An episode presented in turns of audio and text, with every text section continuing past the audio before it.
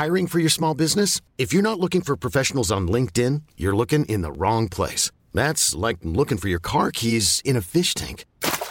LinkedIn helps you hire professionals you can't find anywhere else, even those who aren't actively searching for a new job but might be open to the perfect role. In a given month, over 70% of LinkedIn users don't even visit other leading job sites. So start looking in the right place. With LinkedIn, you can hire professionals like a professional. Post your free job on linkedin.com slash achieve today.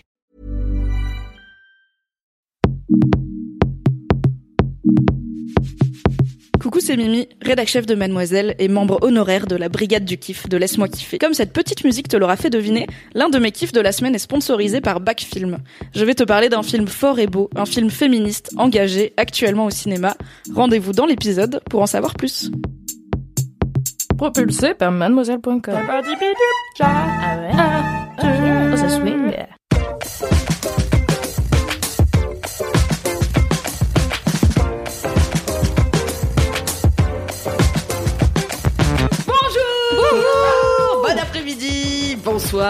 Et bienvenue dans Laisse-moi kiffer le podcast du kiff et de la digression de Mademoiselle, un magazine formidable que je vous conseille de lire mais aussi d'écouter puisqu'il y a plein de podcasts. Bienvenue à vous chers auditeurs, chères auditrices et bienvenue à la team. Alors c'est censé être la team sucré-salé mais euh, c'est un peu mélangé quoi C'est que- la brigade sucré-salé. c'est la brigade ouais, sucré c'est ça. salé. Euh, voilà, euh, on présente aujourd'hui, enfin on ne la présente plus puisque c'est Marie Vrigno. Salut. Mais il y a aussi Mimi. Qu'est-ce que tu fais la Mimi? Bah écoute, j'ai rendu ma place d'animatrice intérimaire et je suis ravie que tu reprennes le flambeau. Ah. Comme ça, j'ai plus à paniquer en me disant est-ce que j'ai oublié un truc? Je sais plus. Je suis sûre que tu as été parfaite. J'ai d'ailleurs écouté un petit peu les LMK et je me suis dit, j'étais en vacances et puis j'ai commencé et puis j'ai fait, Ouh, je vais profiter de mes vacances. Et, euh, Une sage décision. non voilà.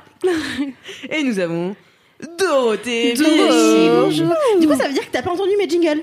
Si, je les ai entendus Ah, parce va. que j'ai écouté euh, jusque, je crois, à ton mini kiff. Euh, non, celui de Cassandre, euh, le premier donc. D'accord. Euh, non, mais bon, ça fait déjà ça, une demi-heure d'émission. Ça, c'est bien. Je vois pas de quoi tu parles, on fait jamais des intros trop longues, donc euh, En parlant d'intro trop longue. Est-ce qu'on avance? Non, mais est-ce que vous avez des commentaires? Moi, j'ai pas eu le temps de chercher. D'accord. Oui, moi, j'ai juste eu. euh, alors, comment qu'elle s'appelle? Qui vient, qui vient de me parler il y a vraiment 10 minutes. Audrey. Euh, Audrey qui me dit que Audrey Audrey ouais que Audrey. la semaine dernière je parlais de euh, j'ai fait un récap des trucs des quiz qui frottent parce que je vais pas pouvoir faire de oui, vidéo c'est YouTube, vrai. Tu finalement. disais que tu pouvais pas faire de Et vidéo. du coup, elle me donne de nouveaux détails. Et bon, vraiment, je lui ai dit, je- grosso modo, je lui ai répondu, en fait, je crois que j'ai la flemme. Parce qu'elle me dit, j'entends parler de la crème bioderme. Perso, j'ai celle pour les mains, tube en plastique. Et de souvenir, celle pour le corps, tube en alu et plus grasse. Et le tube se casse plus facilement. Genre, elle disait, par contre, la, la vaseline, j'aurais peur de l'auréole grasse.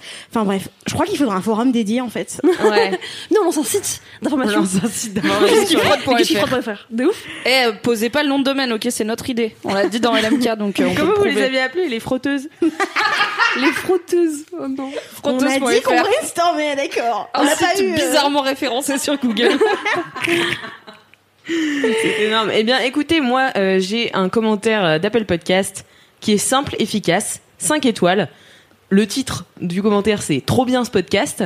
Et le commentaire, c'est J'adore en caps lock avec trois points d'exclamation. Mais c'est super. Pourquoi les gens se prennent la tête après tout? Non, mais merci Pourquoi faire Voltix. compliqué quand on peut Voltix, faire merci. simple? Ah, bah, c'est exactement ça qu'on cherche. Hein. Mettez 5 étoiles sur Apple Podcast avec des commentaires, euh, bah voilà, efficaces ou pas du tout, parce que j'ai aussi un commentaire non efficace, puisque c'est un commentaire de plusieurs lignes, euh, qui, raconte, 56 lignes à peu près.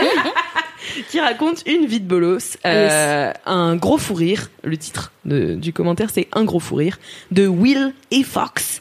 Hello, j'écoute LMK depuis le tout début et je viens seulement de trouver une solution pour vous laisser un commentaire ici.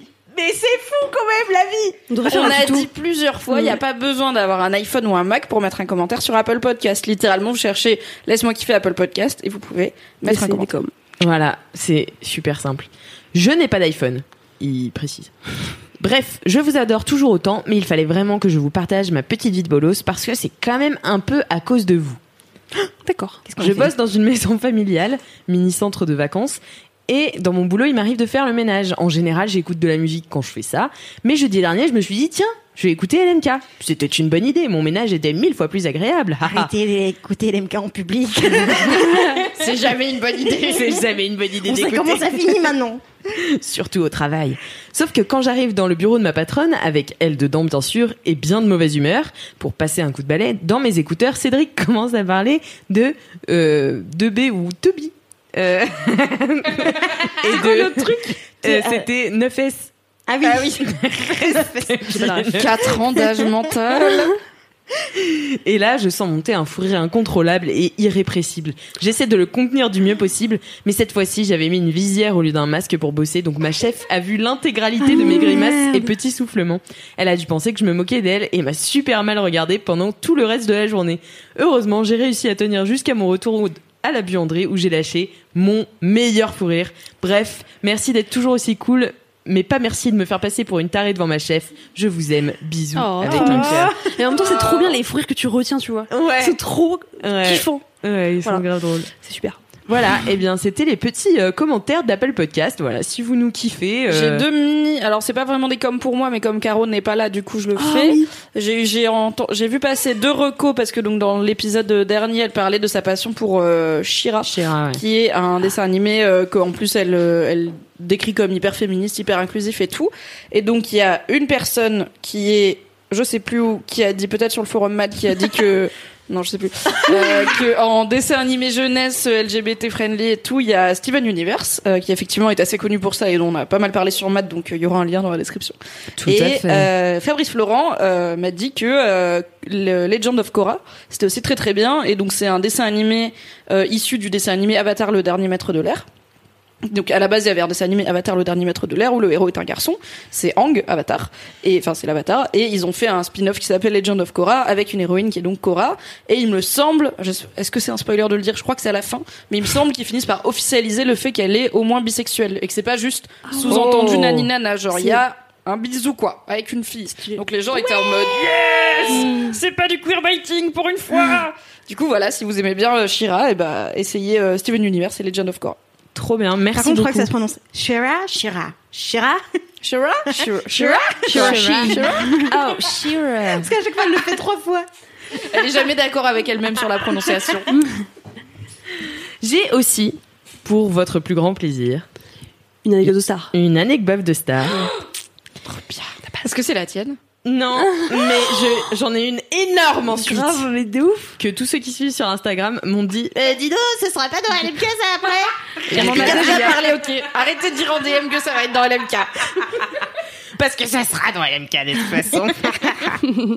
Alors, du coup, c'est euh, Léa qui nous envoie. Hello, je vais vous raconter une anecdote très bof de star. Il faut savoir que je suis de la team Petit Village de Montagne, donc peu habituée aux célébrités, même si les Macron louent leur ski dans le magasin de mes grands-parents et que j'ai déjà croisé la reine d'Angleterre à Londres.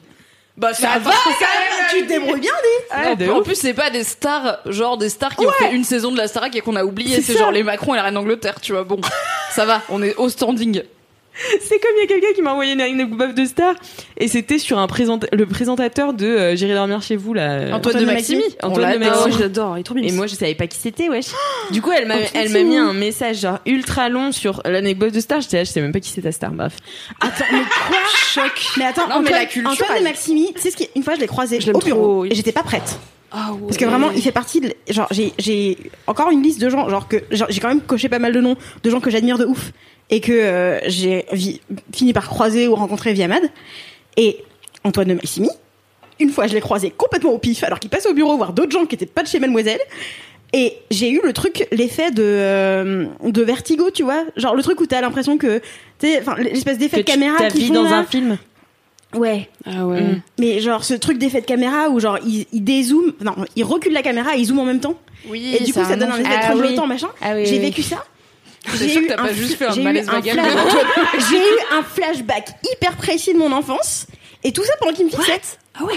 Parce que ouais, avec Dorothée parce que- qui est là. Waouh. Parce que clairement j'étais juste en face de lui, tu vois. Donc genre il a compris que j'essayais de lui parler, mais en fait moi dans ma tête j'étais partie ailleurs. Après il a fait, enfin il est parti du coup faire son rendez-vous, tu vois. Bon, bah, et au revoir, du madame. coup, pour l'instant, là, je me suis posée et tout. J'ai un peu respiré et tout. De... En fait, ça m'avait ramené à l'époque où je regardais ses émissions Ah ouais. et que je l'admire de ouf, ce mec. Et ben, tu veux que je casse ton délire? Oh non. La Non. meuf qui m'a envoyé ça, Tu arrêtes. cette anecdote de star. Tout de suite. En fait, c'était une anecdote super bof de star. Je suis désolée, je j'ai pas j'ai pas capté ton ton pseudo, mais euh, en gros, elle disait que elle allait boire le thé chez la cousine de ce mec. Donc c'est même pas genre elle a aucune Avec Bob de Star, Elle pas mal, en fait. Une occasion, ça. C'est elle allait prendre euh, le thé chez la cousine de ce mec et euh, en fait apparemment, il est odieux avec euh, non. sa famille. I don't think so. Ah, mais avec sa famille. Peut-être que Bah, sa famille en c'est tout des cas, connards. euh, bah, de peut-être Mais bah, avec sa famille, mais il assume sur internet hein, que avec sa famille, c'est pas. euh, Ah, c'est vrai Ah oui, oui. Eh ben voilà, bah sa cousine euh, Ah, tu prends un mec qui s'appelle Do Maximi et tu le fous tout seul avec une GoPro en train d'essayer de squatter chez les gens, tu vois. C'est vrai que ça. Le gars, il a fait un m'étonne. complet de sa famille, donc ça me. Ok. Après, j'en sais rien si c'est un mec sympa ou pas, mais je m'en fous, c'est son travail que j'admire, c'est pas sa personnalité, tu vois. Oui, enfin bon. Euh... Mais du coup, j'ai eu mon coup, flashback bizarre et après, il est repassé dans le sens et vraiment, je lui ai juste dit, bon bah, merci. Il a fait, d'accord, il est parti. Je C'est l'imagine vraiment- vraiment... perplexe de Ouais, c'était une drôle de journée quand même. J'ai eu des interactions sociales que je n'ai pas comprises finalement. J'en fais une émission. C'est hyper drôle. Bon, je finis l'anecdote de star quand même. Après, avant de vous raconter la mienne, qui n'est pas du tout une anecdote de star, mais une anecdote, euh, car euh, elle est incroyable. Une anecdote. Euh, bref, un jour, quand je faisais mes études à Pau, j'allais acheter des sushis avec ma coloc, et sur la terrasse d'un café, j'ai repéré un homme avec un avec une grosse barbe grisonnante et une veste en jean. Je dis à ma coloc, regarde, le mec là, on dirait, on dirait grave le sosie vieux de Jean du Jardin. Ce à quoi elle me répond, ouais mais trop. On rigole à un moment, puis on continue notre chemin. Plus tard dans ma soirée, en mangeant mes sushis sur le canapé, je vois ce post sur Instagram et donc elle m'a envoyé le post de Jean du Jardin qui euh, avait fait une photo à cet endroit-là. Elle fait, j'étais dégoûtée. C'était mon acteur préf. Voilà, mon anecdote de star. Eh ben, C'est trop drôle genre de dire, on dirait grave le mec en Ah, vieux.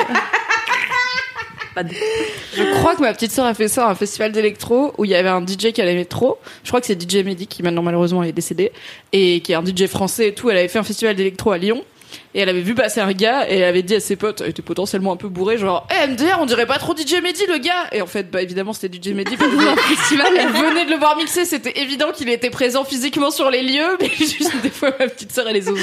Et donc voilà, elle a pas osé aller lui parler après parce qu'il l'avait très visiblement entendu et voilà, elle avait honte. horrible.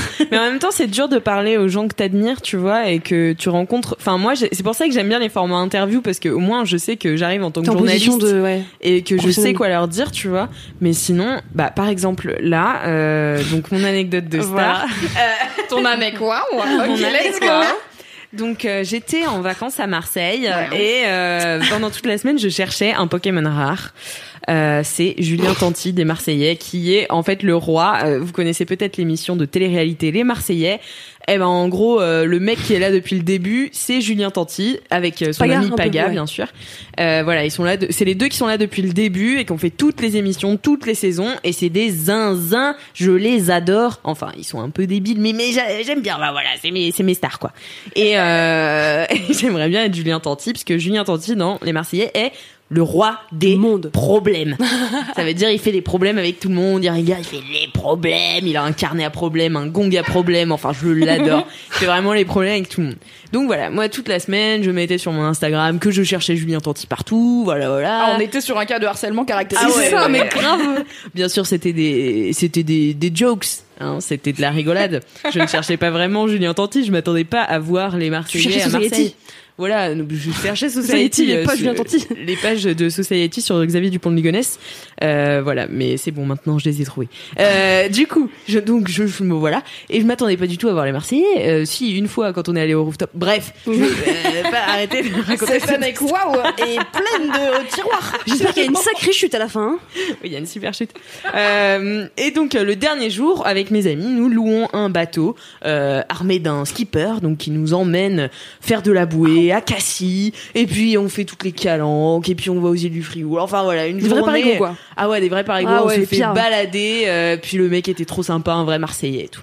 On arrive, il nous fait euh, la calanque de Morgiou. Il nous dit, vous voyez les gros bateaux là, euh, on les déteste, euh, voilà, bah au moins moi je vous amène au vrai truc de la calanque de Morjou qui est la grotte bleue. Dans la grotte Mm. bleue, donc en fait tu c'est accessible qu'à la nage euh, et tu rentres dans une grotte, euh, enfin t'as t'as genre euh, ouais je sais pas euh, 50 cm d'eau au-dessus, euh, enfin de d'air au-dessus de toi, tu rentres dans la grotte, après ça devient plus grand et euh, c'est tout noir à l'intérieur, juste toi, ton corps est en bleu parce qu'en fait t'as la lumière du soleil qui vient taper euh, sur toi, oh enfin qui vient réfléchir sur toi. Donc c'est vraiment magnifique. Donc on attendait pour rentrer là, il y avait un petit peu de monde, enfin voilà, et euh, il y avait des gens euh, qui restaient à l'intérieur et qui étaient sur euh, une sorte de matelas. et moi j'étais là. C'est qui ces bolos là qui mettent du temps, tu vois Nous on veut y aller, on se faisait jeter moitié sur les sur les rochers et tout. Et là ils sortent. Devinez pas qui c'était. Devinez pas qui c'était. C'était Paga, Greg et Océane des Marseillais. Les yeux de la folie. J'aimerais que ce podcast soit filmé. Ces orbites sortent. Sauf que j'étais avec des amis qui ne regardent pas du tout Oh les non. Marseillais. Ah, pas capté la vibe. J'ai attrapé ma pote qui nage assez mal et du coup Elle est morte. t'as noyé ta pote? Elle est morte non je rigole C'est faux, c'est faux, c'est faux. Et Paga Et, m'a dit euh, bonjour. et Paga m'a dit veux-tu de l'aide? Et là je me suis appuyée sur elle non je rigole euh, mais non mais du coup je l'ai attrapée j'ai fait C'est les Marseillais les Marseillais et elle était à quoi de quoi tu me parles et oui c'est il y a des Marseillais, bon. Et là, elle les fait Marseillais. Ah, c'est les Marseillais. Et genre, j'étais là, oui, c'est eux et tout. J'avais les larmes qui commençaient à monter. et, malade. Tellement intense, Martino. et donc, on rentre dans la grotte. Et donc, moi, je disais plus rien, tu vois. Et, euh, et donc, euh, tout le monde se foutait de ma gueule, bien évidemment. Et là, le, euh, le capitaine de notre bateau, enfin, notre skipper, il fait euh, Ah, bah, j'ai vu, il y a les Marseillais là-bas. Et fait, si ma fille était là, bah voilà, elle serait folle et tout. Mais moi, je les déteste, machin, ils se la pètent. Et moi, j'ai regardé comme ça, j'étais là, mais moi, je les adore aussi et tout. Moi, je suis vraiment comme une folle là. Et j'ai 12 ans. Et donc, donc on, il nous montre un petit peu la, la grotte que j'ai vue avec peu d'attention finalement. Et on remonte sur le bateau. La meuf focalisée sur Paga en mode je m'en bats les couilles de ta grotte. ouais, je ouais. m'en bats les couilles. Et en plus, genre, je sors de la grotte et puis ma mes yeux se, se réhabituent à la lumière. Je cherchais les Marseillais de tous les côtés. Dans quel bateau pouvaient-ils bien être? Et, bon, bref, on retourne sur mon bateau. Donc ils me disent alors, ils sont où et tout. Et là, le, le skipper dit, bah écoute, moi, euh, ma fille, euh, elle va avoir 18 ans, donc on va leur demander une vidéo, quoi. Moi, je dis, ah putain, ah, lui, il en a dans le calbar, quoi. Parce que... Mais lui, il les déteste donc il s'en bat les couilles. Et du coup, on va voir leur bateau. Et puis Sarado, elle fait ah, bonjour tout le monde et tout, euh. Et, euh, et donc Paga et Greg euh, qui commencent à déconner avec nous et tout. Et moi, j'étais là. T'as rien pu sortir. Ah non, mais moi, je rigolais à leurs blagues. Et du coup, Paga, il a capté que j'étais la seule du bateau à rigoler à leurs blagues, donc à regarder l'émission. Du coup, il arrêtait pas de me faire des clins d'œil. Oh my god. Mais vraiment 14 ans Grave, la fangirl de ouf. Ah mais oui, mais moi en fait je, je veux rien leur dire, tu vois, genre j'ai rien à leur dire à part dans une interview, enfin à part euh, bah t'es marrant à la télé, tu vois, mais enfin ça c'est Oui, pas une pas en mode conversation. dire on dirait ami quoi. C'est juste. Non, pas euh, du tout. C'est genre, je suis là, ils étaient dans ma télé, maintenant ils sont en face de moi. Enfin, c'est très bizarre. T'as même pas claqué un petit, je travaille dans un magazine, euh, si vous passez Non. à Paris, non. Panique totale. Ah non, mais j'étais en panique. En fait, j'ai même fait commencé une vidéo parce que du coup, donc le skipper a demandé une vidéo pour euh, sa pour sa fille et euh, et donc moi j'ai commencé à filmer en fait la vidéo pour sa fille et après tu sais genre je filmais j'étais là oui mais Alix il faut que tu profites du moment donc j'ai arrêté de filmer en plein milieu et genre enfin c'était n'importe quoi dans ma tête j'ai une vidéo de 9 secondes de et voilà mais on voit un clin d'œil que Paga me fait sur la Oh my vidéo god. Voilà. Je La vu, preuve existe. Ouais. C'était pas des mythos. ouais c'était pas des mythos donc euh, voilà. c'est Incroyable. une Incroyable. année quoi hein Ah C'est- bah, Anne c'est incroyable. Incroyable. Mais franchement, sais, j'ai vu ta story et j'ai été sincèrement heureuse pour toi. Ah, mais Non mais je te jure, aussi. vraiment, tu vois. Je me suis dit, vrai. putain, c'est beau de réaliser ses rêves, tu vois. C'est beau. Mais après le running gag où en plus tous les jours t'étais là, je cherche les Marseillais, je cherche Julien Tanti et tu les as trouvés. J'étais en mode wesh, ouais, elle a réussi. C'était ma saga de l'été, Ouais, ça, ça. et Xavier Dupont de Ligonnès dans Society, même Voilà, combat, tu vois. voilà. Mais c'était vraiment ça. Et puis c'était le dernier jour, tu vois, je m'attendais plus à rien. Et c'est vrai qu'il y a beaucoup de gens qui m'ont envoyé sur Instagram qui font écoute Alix, je regarde jamais les Marseillais. Je m'en bats les couilles, mais vraiment, je suis Ouais. sincèrement heureuse pour toi. Tu as réalisé ton rêve. Oh, c'est beau. Voilà. Et bon, je, la prochaine fois, je leur parlerai, je leur préparerai peut-être une présentation PowerPoint pour dire pourquoi je devrais rentrer dans l'émission. Euh, Voilà. Mais ça, ce sera dans le futur. Euh, en attendant, est-ce que vous voudriez pas entendre une petite LMK Rock? Bien sûr, avec plaisir. C'est une LMK, LMK Rock de Lauriane. On écoute. Et salut Bissommer, j'espère que vous allez bien. Cette dédicace provient de la plus belle région de France, you know, aka Alsace. Et euh, cette, euh, ce petit message audio est fait pour Oriane, cette belle chaussette. Une rescapée des belles chaussettes. Do you realize? Oh my gosh. Bref, I love you. Tu me manques. J'espère qu'on va bientôt, beaucoup, beaucoup et bientôt se voir in Strasbourg, you know. Et euh, voilà, petit petit bonjour aussi à la team euh, de Laisse-moi kiffer. Je ne sais pas. Là, je ne sais pas à qui je parle. Est-ce que je parle à la brigade du kiff? Est-ce que je parle à la team Scressale I don't know, but it doesn't matter, you know? Parce que je vous kiffe. Laisse-moi kiffer, je vous kiffe. Lol. Bref. Et euh, voilà, passez une bonne journée et passe une bonne journée, ma tendre Oriane. Merci Lauriane. Merci Lauriane pour Ouais, cette ouais, ouais. euh, LMK Rock. Si vous aussi vous voulez faire des dédicaces à vos amis, envoyez un mail avec euh, votre fichier audio à laisse-moi kiffer at mademoiselle.com. Parti, allez. Qui veut des chichis? Qui veut chichis? Moi je reviens de Marseille. C'est thématique, hein, c'est l'été en même temps. De ouf. Eh bien écoutez, bah, bah, bah, j'ai déjà fini l'introduction. Attends, ça dure combien? J'ai l'impression que ça fait longtemps qu'on C'est est quand là même, déjà. ça fait 20 minutes? c'est ça, c'est ça. une introduction normale. C'est une introduction. Non, normale. mais cette anecdote, il fallait Ah lui ouais. laisser le temps voilà.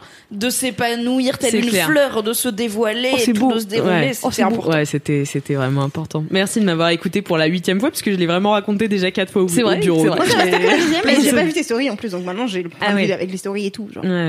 Plaisir total. Plaisir. Eh bien, on commence tout de suite avec les gros kiffs. Euh, les mi- bah alors, Elle change l'ordre. c'est la révolution. L'anarchie. Non, on va faire les mini kiffs. Par contre, euh, j'ai une mauvaise nouvelle. C'est pas vrai. T'en T'as as pas qu'un. de J'ai transition. pas de jingle. T'as pas de jingle J'ai pas de jingle. Eh ben, on va devoir chanter, voilà. Donc, on va Hein, devoir chanter euh, pour votre plus grand plaisir. Si vous avez des jingles sous le coude, des mini kiffs et des gros kiffs, bah envoyez-moi. Laisse-moi kiffer à mademoiselle.com. Si vous voulez éviter à tout le monde les moments de vie où des gens, pas moi, mais d'autres gens de laisse-moi kiffer chantent les jingles, n'hésitez pas à envoyer vos jingles. Alors, c'est parti. On se répartit le travail comme d'habitude. Doro, putain, oui, c'est vrai. tu Oh là seras là. à- au chant. Moi, je fais percussion, percussion, percussion. Percussion pour Marie et moi je fais les bacs. C'est parti. Et Mimi a fait quoi? Mimi elle fait rien comme d'hab. Mimi, elle fait jamais les jingles. Mimi elle fait jamais les jingles ni euh, Le privilège d'avoir été j'ai là commencé à jouer, là. épisode 1. Quand tu claques Quoi une règle épisode 1, t'as le droit de la garder. Putain, mais j'étais pas là épisode 1 moi. I know. Allez, c'est parti. Marie. C'est parti. Continue, continue. Ouais, c'est les Ouais, ouais. mini kiffs, les mini kiffs, c'est les mini kiffs de LMK. LMK. Putain, Mimi, elle regarde même pas ce qu'on fait, quoi. Non mais elle est sur son tel, c'est abusé, c'est bravo. Elle est sur son tel, la Zéro gueule. respect. Excusez-moi, bon, je travaille un petit T'es peu. busy. Bah, nous aussi, on travaille, qu'est-ce que tu crois? Bah vous, votre travail, c'est de faire un jingle. C'est vrai, c'est vrai. Pendant ce temps, j'allais voir sur Twitter ce qui se passait, si vous pas vraiment du travail. Des fois, il se passe des trucs un peu Aucun sur respect est parti en vacances. C'est ça. Comme Déjà. moi demain. Il se dort le cul dans une canarie. Je vous aime, c'était un très beau jingle, bravo. Merci Merci. beaucoup. C'est très gentil. Marie. Ah, c'est moi qui commence. Eh ouais. Bah ouais. Moi je comme commence ça. toujours par ma personne à la gauche. Là, je, je crois que t'allais dire ma personne préférée. oh, je suis un peu déçue. Alors, mon mini kiff, euh, eh bien, c'est de partir euh, en vacances à la montagne l'été. C'est incroyable. C'est pas vrai. Si, c'est vrai. bah voilà. Alors, je vais. Voilà, je vais- c'est la fin. voilà, Je vais mettre les pieds dans le plat direct. Euh, les gens qui vont au ski l'hiver, je trouve que vous êtes un peu snob. Quoi Ouais, ouais. C'est voilà. évident. Non, il y a deux types de gens qui vont au ski. Il y a les gens qui habitent dans la montagne toute l'année. Ok, ça, et du coup, pour eux, c'est comme aller faire un foot euh, en bas, du, De en bas de ok. ton immeuble, tu vois, c'est juste accessible la neige. Et il y a les gens qui claquent trois SMIC pour aller au ski. Ouais, et et eux, ils sont snobs parce qu'il faut que qu'ils se persuadent que ça vaut le coup de dormir dans un chalet qui sent les pieds, dans des lits une place avec un sport environ nul où t'as quand même beaucoup de chances de te faire mal Quoi et où il fait la jambe, moins ouais. 20 degrés et d'aller payer une raclette 40 euros au Je suis restaurant de cette team de la là.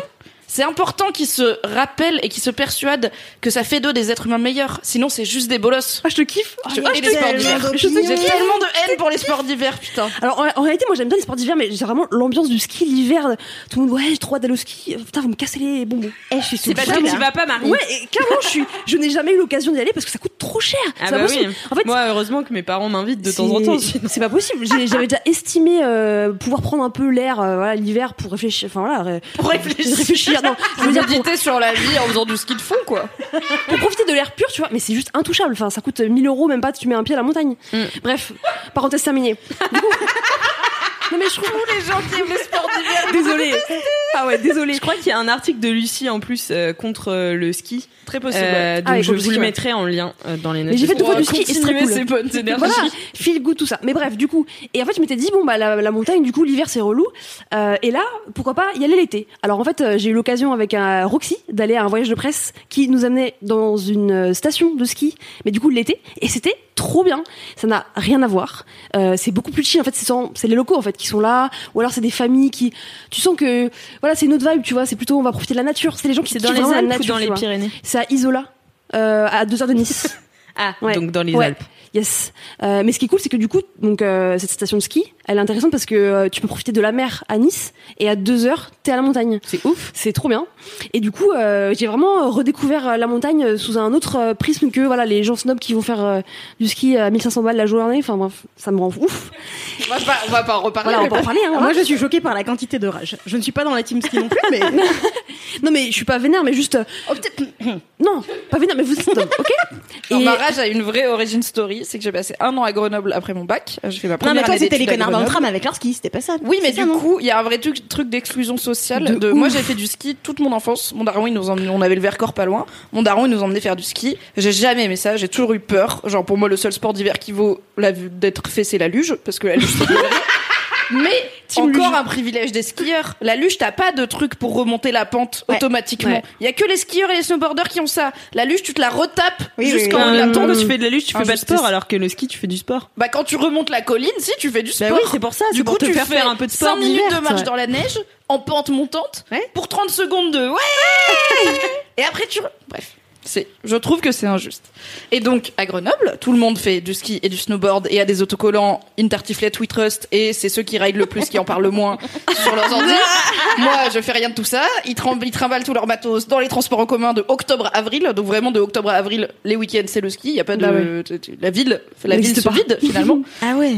Et euh, voilà, bah du coup c'était un petit peu excluant socialement quoi. Mais aussi, je comprends pas le délire de payer pour n'importe quel sport 1000 balles la semaine. Ouais, je trouve ça. Et encore 1000 balles la semaine, c'est pas cher. Genre je sais pas combien ça coûte le. Moi j'ai jamais Je fait du pas. ski euh, Bah, je sais en, pas parce que j'en ai jamais fait. en- comment on dit en station Ouais. avec un chalet et tout parce que bah il y avait le verre Ouais, c'est pas ça. loin, on n'avait pas besoin de payer quoi. Ouais, de ouf. Mais je sais que c'est très cher et je ne comprends pas quel sport peut mériter autant d'argent. Et bah, va Mais bon, je à la montagne l'été parce que tu vas Mais pouvoir. ça je connais du coup et j'aime trop. C'est trop bien. J'ai Tu- grandi donc, en du coup, Rhône-Alpes. On a fait des euh, randonnées parce que du coup tu peux. En fait, ce qui est marrant, c'est que du coup tu tu marches sur les pistes de ski qui sont l'hiver à, euh, enneigées. Ah oui. Et donc c'est trop marrant, tu te balades et tout euh, machin sur les sur le col des montagnes. T'as fait des quoi? T'as fait des noirs? Euh, Il y avait pas de. Parce que du coup en fait Tu fais des tu, en fait, tu fais pas vraiment les pistes, tu, en fait, tu les, euh, comment dire, tu les coupes. Et du Ouais. coup, t'as d'autres sentiers qui sont trop mignons et qui sont pas du tout accessibles l'été, puisque euh, l'hiver, pardon, parce qu'il y a de la neige partout. On a Et fait des skieurs dessus. et des skieurs dessus. On a fait du vélo euh, électrique et du coup, c'est trop bien parce que t'as des jolis, enfin, des points de vue de ouf à aller voir, mais qui sont pas possibles à aller voir euh, l'hiver. On a fait euh, du trail, donc là vraiment de la course à pied euh, dans les montagnes, donc c'est ouf, tu vois. Et je trouve que l'ambiance, la vibe, était trop cool. Et il y avait vraiment que des gens euh, trop mimes, des locaux qui sont là, ils kiffent, et pas cette pression de, enfin, je sais pas, le, enfin, encore une fois, hein, li- aller faire du ski, c'est toujours la course un peu à, ouais, il faut tout faire d'un coup, Bah, il faut être euh, sur les pistes à temps. 9 Ouais, c'est et, ça, euh, tu vois. Alors que les, la montagne l'été, c'est plutôt tu prends le temps de découvrir la nature, de te perdre dans les dans ouais dans les petits parcours, de pique-niquer euh, sur le col d'une montagne. Enfin, c'était ouf.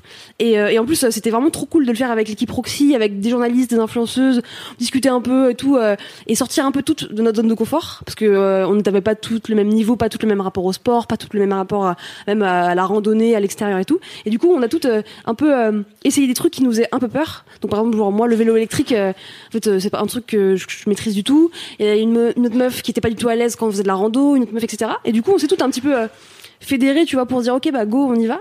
Et j'ai kiffé la vibe. Et franchement, euh, il y a, en fait, il y a tout parce que sur la station, donc tu peux aussi faire euh, du tennis parce qu'il y a du tennis. Tu peux aussi faire de la piscine. Il y a une piscine, tu vois. Et en fait, je me suis vraiment dit pourquoi pas, why not plus tard, aller en vacances à la montagne l'été, quoi. Vraiment concrètement et passer une semaine parce que c'est beaucoup moins cher en plus. J'ai regardé les prix juste par curiosité. Euh, de combien ça coûte euh, par exemple pour aller en, en famille? Euh, typiquement mes parents je leur ai dit mais vous allez vous allez à la montagne l'été, vous allez grave kiffer quoi. Et pour une famille de 5, c'est grave abordable. Euh, et voilà, j'ai kiffé en plus Mais ils ont pas de piscine? si, il y a, si, la piscine, je te jure, il y a une piscine. C'est un truc de ouf. Il y a une piscine, il y a des terrains de tennis avec une piscine sur la ils ont découvert les piscines dans la montagne quand même. Ah, mais je trouve ça Ils ont marrant, eu tu vois. l'info. Mais même moi, je me suis dit, ça, c'est marrant d'avoir une piscine au pied des montagnes alors que l'hiver, c'est une piscine euh, euh, extérieure, hein, pas couverte et tout. ouais. Hein. J'étais genre, waouh, c'est trop bien. Ils ont des terrains de tennis qui donnent sur la montagne. Enfin, c'est incroyable. Franchement, Ouais. j'ai trop kiffé. Tu dois avoir des sacrés points de vue, ouais. T'as des points de vue de malade. Euh, et donc, ça m'a vraiment donné envie de découvrir la montagne euh, l'été et d'y retourner, en fait. Mais du coup, t'étais à combien? On était à euh, 2000, euh, 2000 et quelques. Ah ouais, c'est ouais, quand ouais. même assez haut, tu vois. Ouais, t'étais où Euh, ouais, ouais, carrément. Même en bus, on y a été donc de Nice jusqu'à là-haut. Carrément, on avait la gère dans le train, parce- dans le train, dans le bus, parce que Ouais. ça monte et ça fait que des euh, que des aiguilles et tout. Mais c'est magnifique, quoi. C'est J'ai mes oreilles qui sont bouchées quand t'as raconté ça. Genre, je pense que j'ai eu Ah un ouais. Le corps a dit. Le truc pavlovien. Et voilà, c'était trop cool. J'ai passé un super moment. Euh, le truc moins cool, c'est que euh, j'ai pris l'avion après pour Paris euh, et j'ai fait une intoxication alimentaire. Euh, ouais, si, dans, à l'aéroport. Enfin, De j'ai la mangé un de sandwich. l'avion Ouais, de la bouffe de, de, de l'aéroport. Donc après, j'ai un peu euh, accusé le coup avant mes vacances. Mais sinon, c'était trop bien. Enfin, genre, vraiment, c'était un petit séjour de trois jours euh, à la montagne que j'ai grave kiffé. Euh, et puis, bah voilà, j'ai fait, fait du sport, j'étais dehors. Euh, le soir, je bossais et le matin, je bossais pour bah, rattraper les mails quand même que j'avais à faire. C'était trop bien. Et euh, je vous encourage à aller voilà, tester. Pourquoi pas avec des environnements qui sont pas forcément euh, les plus attendus. Je pense que par exemple, typiquement aussi, aller au bord de mer, peut-être l'hiver, bah, c'est trop bien. Parce que Mmh, pareil, il y a personne cool. et tu, tu profites différemment. Tu fais des balades Euh, longues C'est sur la plage. drama, surtout l'océan. Ouais, c'est drama Genre l'océan en hiver, tu sais, Ouais. je suis- moi je suis en mode Chateaubriand, je regarde les vagues avec le ciel tout gris et je suis là, ouais, trop d'émotions et tout, les embruns dans la gueule et tout. La pluie, les embruns. Avec le col relevé là, De comme les Bretons, j'aime trop. Faites attention cependant euh, l'été à la montagne. Voilà, quand il y a des fortes chaleurs comme euh, cet été, moi aussi j'étais à la montagne. Mm. Enfin, en gros, j'étais euh, avec mes parents, on n'était pas à 2000 mais on était un peu haut, on était au-dessus de on était vers Grasse, un peu au-dessus de Grasse et donc euh, ils font pas mal de rando dans la montagne et tout, c'est trop beau, mais par contre, il y a beaucoup d'orages. Donc il faut faire Ah oui. attention, n'allez pas là où il y a de l'orage parce que les orages en montagne, c'est chétane, c'est horrible. Alors quand t'es à l'intérieur, C'est tellement bien, c'est genre ah l'apocalypse. oui, quand t'es à l'intérieur, sur la pas montagne. dans l'orage. Oui, non. si vous êtes dans l'orage, restez pas sous un arbre. Allez, essayez d'aller au milieu d'un champ ou sous un abri ou quelque Ouais. chose. Restez pas en mode Mais oh, mes l'arbre va m'abriter de la pluie. Et même mes, mes parents, euh, ils, en fait, ils avaient fait, euh, enfin, ils font pas mal de rando du coup euh, l'été dans la montagne et tout avec bien. un guide euh, qui est devenu leur pote quoi au fil des ans. Et euh, comme ils partent toujours dans le même coin, et en fait, ils, di- ils racontaient qu'une fois ils étaient tombés dans, enfin, dans le caca quoi, dans le, dans le, dans le- l'orage quoi. Ouais. Et en fait, euh, le, le guide les avait mis, euh, donc ils étaient plusieurs à faire la rando d- dans la descente. Tous à des points éloignés pour éviter que s'il y en ait un qui se prenne la foudre, tout le monde se Ah prenne ouais. pas. Là. pas, ouais. Ok, bah c'est rassurant, merci monsieur. La petite roulette russe sympa. Hum, ça va tomber sur qui? C'est plaisir.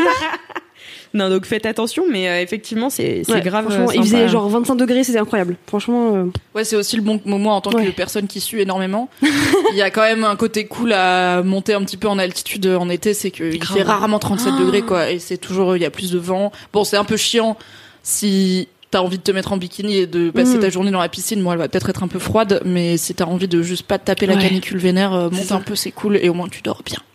Et tu peux manger t'as du l'air fromage frais, quoi. Tu prends Dormir bien, ça fait longtemps que ça m'est pas arrivé, tiens.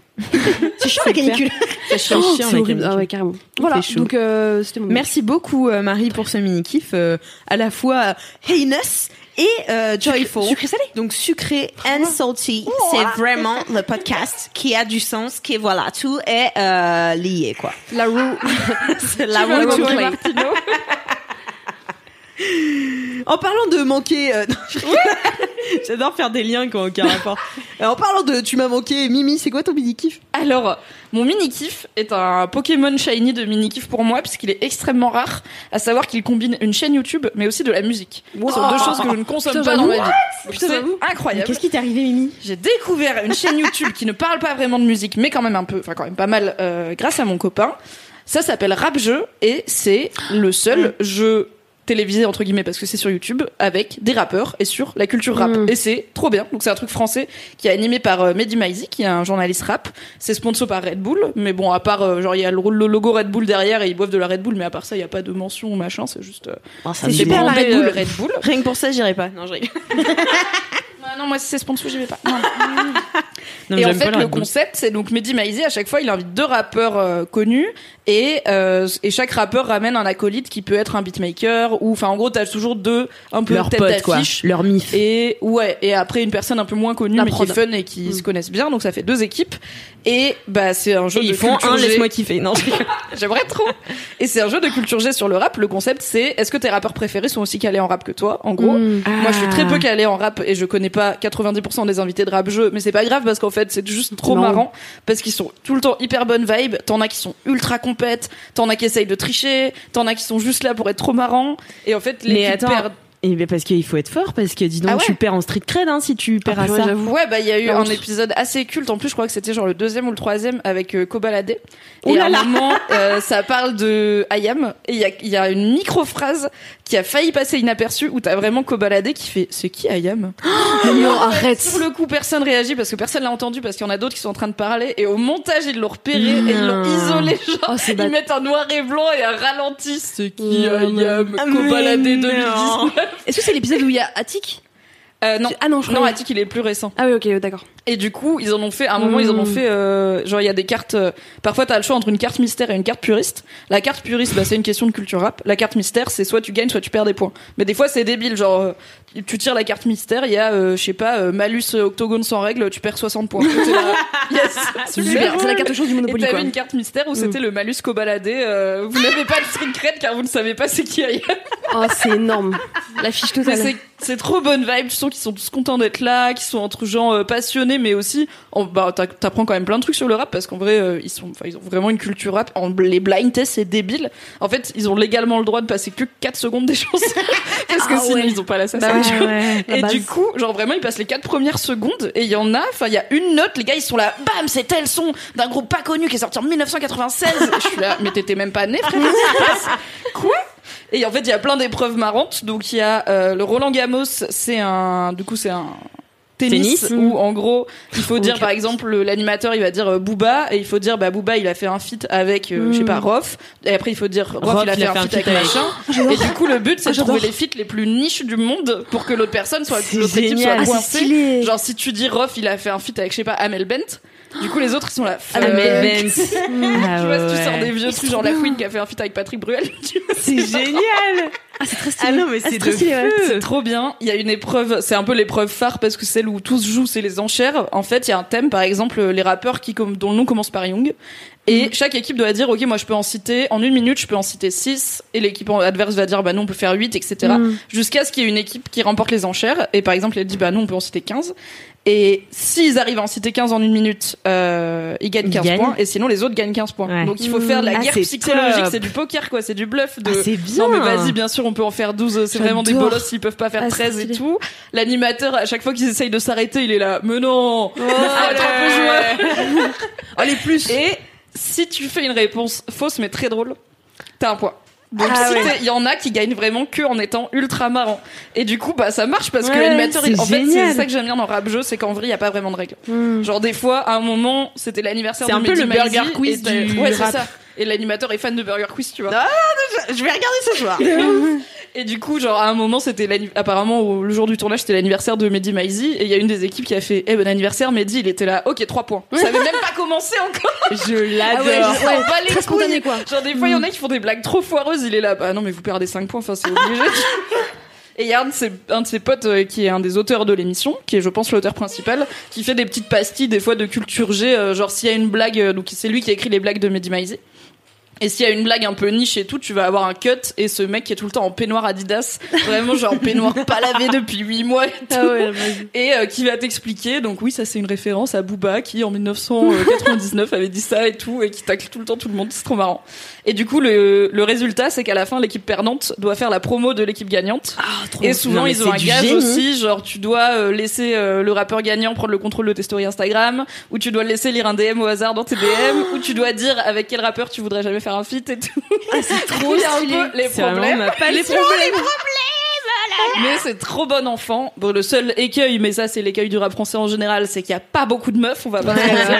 Mais dans l'épisode 1, il y avait Chila et l'épisode 1 a Ah. cartonné, donc c'est cool. Trop bien. Ah, c'est cool. Mais bon, voilà, il y a, on va pas se mentir, il y a pas énormément de meufs connues dans le rap français, et je pense qu'ils font ce qu'ils peuvent pour en inviter le plus Bah ouais. possible, mais ça marche pas toujours. Mm.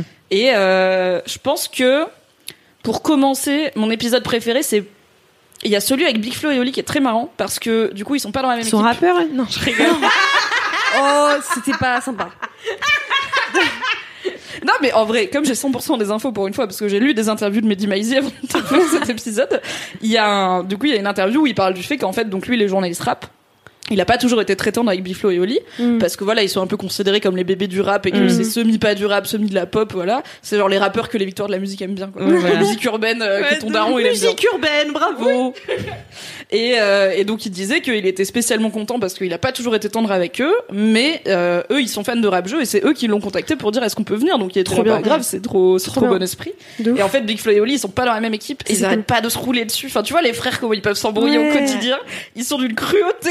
C'est vrai. Il y a une épreuve où c'est, euh, il s'appelle fake news et en fait il y a une question et il faut répondre avec la réponse la plus fausse possible. Par exemple, euh, qui est le, je sais pas. euh, qui est le rappeur mort le plus connu Si tu non, ça marche pas. J'ai pas de bon exemple. Si tu dis Mano, ça marche, tu vois, parce que c'est une réponse fausse mais très marrante. Ouais. Et à un moment, la question c'était qui est le meilleur rappeur euh, de France Et Oli, il a genre pas réfléchi, il a dit bah Big Flo. et Big Flo, il était là. Ouais. C'est mal. Ce week-end, j'ai regardé les 1h15 du dernier Méli-Mélo là qu'ils ont fait sur euh, la chaîne de McFly et Carlito. Pas une seule fois, ils étaient méchants l'un envers l'autre. Ah bah là, en fait, ils sont compètes. Et du coup, Ah ouais. ils sont compètes, vraiment, tu sais, c'est quand tu joues au. Monopoly Ouais. avec tes frères et sœurs et que tu finis par juste te lancer des trucs dessus Ouais, et aller voler de l'argent, quoi. c'est trop marrant. Putain, c'est génial. Euh, Il y en a un avec euh, Masqué et Mister V sur du coup le YouTube Ah game euh, du rap français qui est vachement cool. Trop cool. Et euh, bah, celui avec Attic est marrant parce que Attic il est fort quoi. Il est donc Attic c'est le rappeur qui a été connu pour son rôle dans. Validé. Et euh, enfin en plus l'animateur il arrête pas de les chambrer et tout ça, c'est quand marrant. il les présente à chaque fois il parle de genre c'est le rappeur aux cheveux les plus soyeux du rap français euh, sponsorisé par LCM tu vois il s'en bat les couilles. Et du coup voilà bah, c'est rap jeu. Il y a pas mal d'épisodes quand même. Euh, J'ai pas compté parce que 90% des infos, calmons-nous. Mais euh, c'est grave fun et c'est trop cool. Et du coup, bah, je suis en train de binger rap jeu tranquillement. Voilà. Est-ce que c'est des rappeurs euh, mainstream ou il y a un peu des rappeurs un peu euh... Bah moi je m'y connais pas trop mais ouais ils sont tous mainstream Ouais. genre la moitié j'ai enfin non quasiment tous j'ai au moins leur nom tu vois genre Ok, Kobalade j'ai pas spécialement écouté mais je sais qui c'est En même cette temps, à sa gecko. décharge, pauvre Koba, c'est qu'il est vraiment jeune. Hein. Il est vraiment Oui, bah, il y en a super beaucoup, jeune euh, et il y en a super beaucoup qui sont débile, tout quoi. jeunes. Donc, je sais pas s'il est débile ou si juste il plane beaucoup tu vois je pense qu'il non, plane non, mais t'as énormément. pas vu euh, ces trucs qu'il a fait sur l'homophobie et tout. Enfin, Si. il était Ah oui. homophobe et tout. ouais mais comme section d'assaut tu vois qui était là en mode en fait on n'est pas homophobe je on sait pas ce que ça veut dire PD et j'étais là Ouais, bah, est-ce que la bêtise excuse est-ce que l'ignorance excuse les discriminations? Vous avez 4 heures mais euh, non non ils sont quand même tous euh, ouais ils sont quand même tous connus quoi Mm. Après, il y en a des plus connus que d'autres, mais moi j'ai adoré cette gecko parce que j'a- j'aime bien Ah cette ouais. gecko dans la vie. Il me fait marrer avec sa dégaine de forain. Et du coup, euh, il est très compétent, et du coup, c'est marrant. Voilà, c'est rap jeu. Est-ce qu'il y a Doc Gynéco dedans? Parce que c'est vraiment ma personne Il n'y a préférée pas encore eu de rappeur un, Un peu l'ancienne. Il n'y a pas eu Akhenaton, il n'y a pas Ah, eu ok. Linka, il n'y a Ah pas eu MC Solar, euh, c'est vraiment les Ce rappeurs serait euh, trop bien, génération. genre un, un duel au sommet, tu vois, avec euh, Akhenaton contre Joey Star, tu vois. On les mettra sur une montagne l'été. Bah, les gens ils écrivent à Mehdi Maizi genre tu veux pas faire Booba contre Caris? Mais- C'est pas parce que je leur demande qu'ils vont le faire en fait.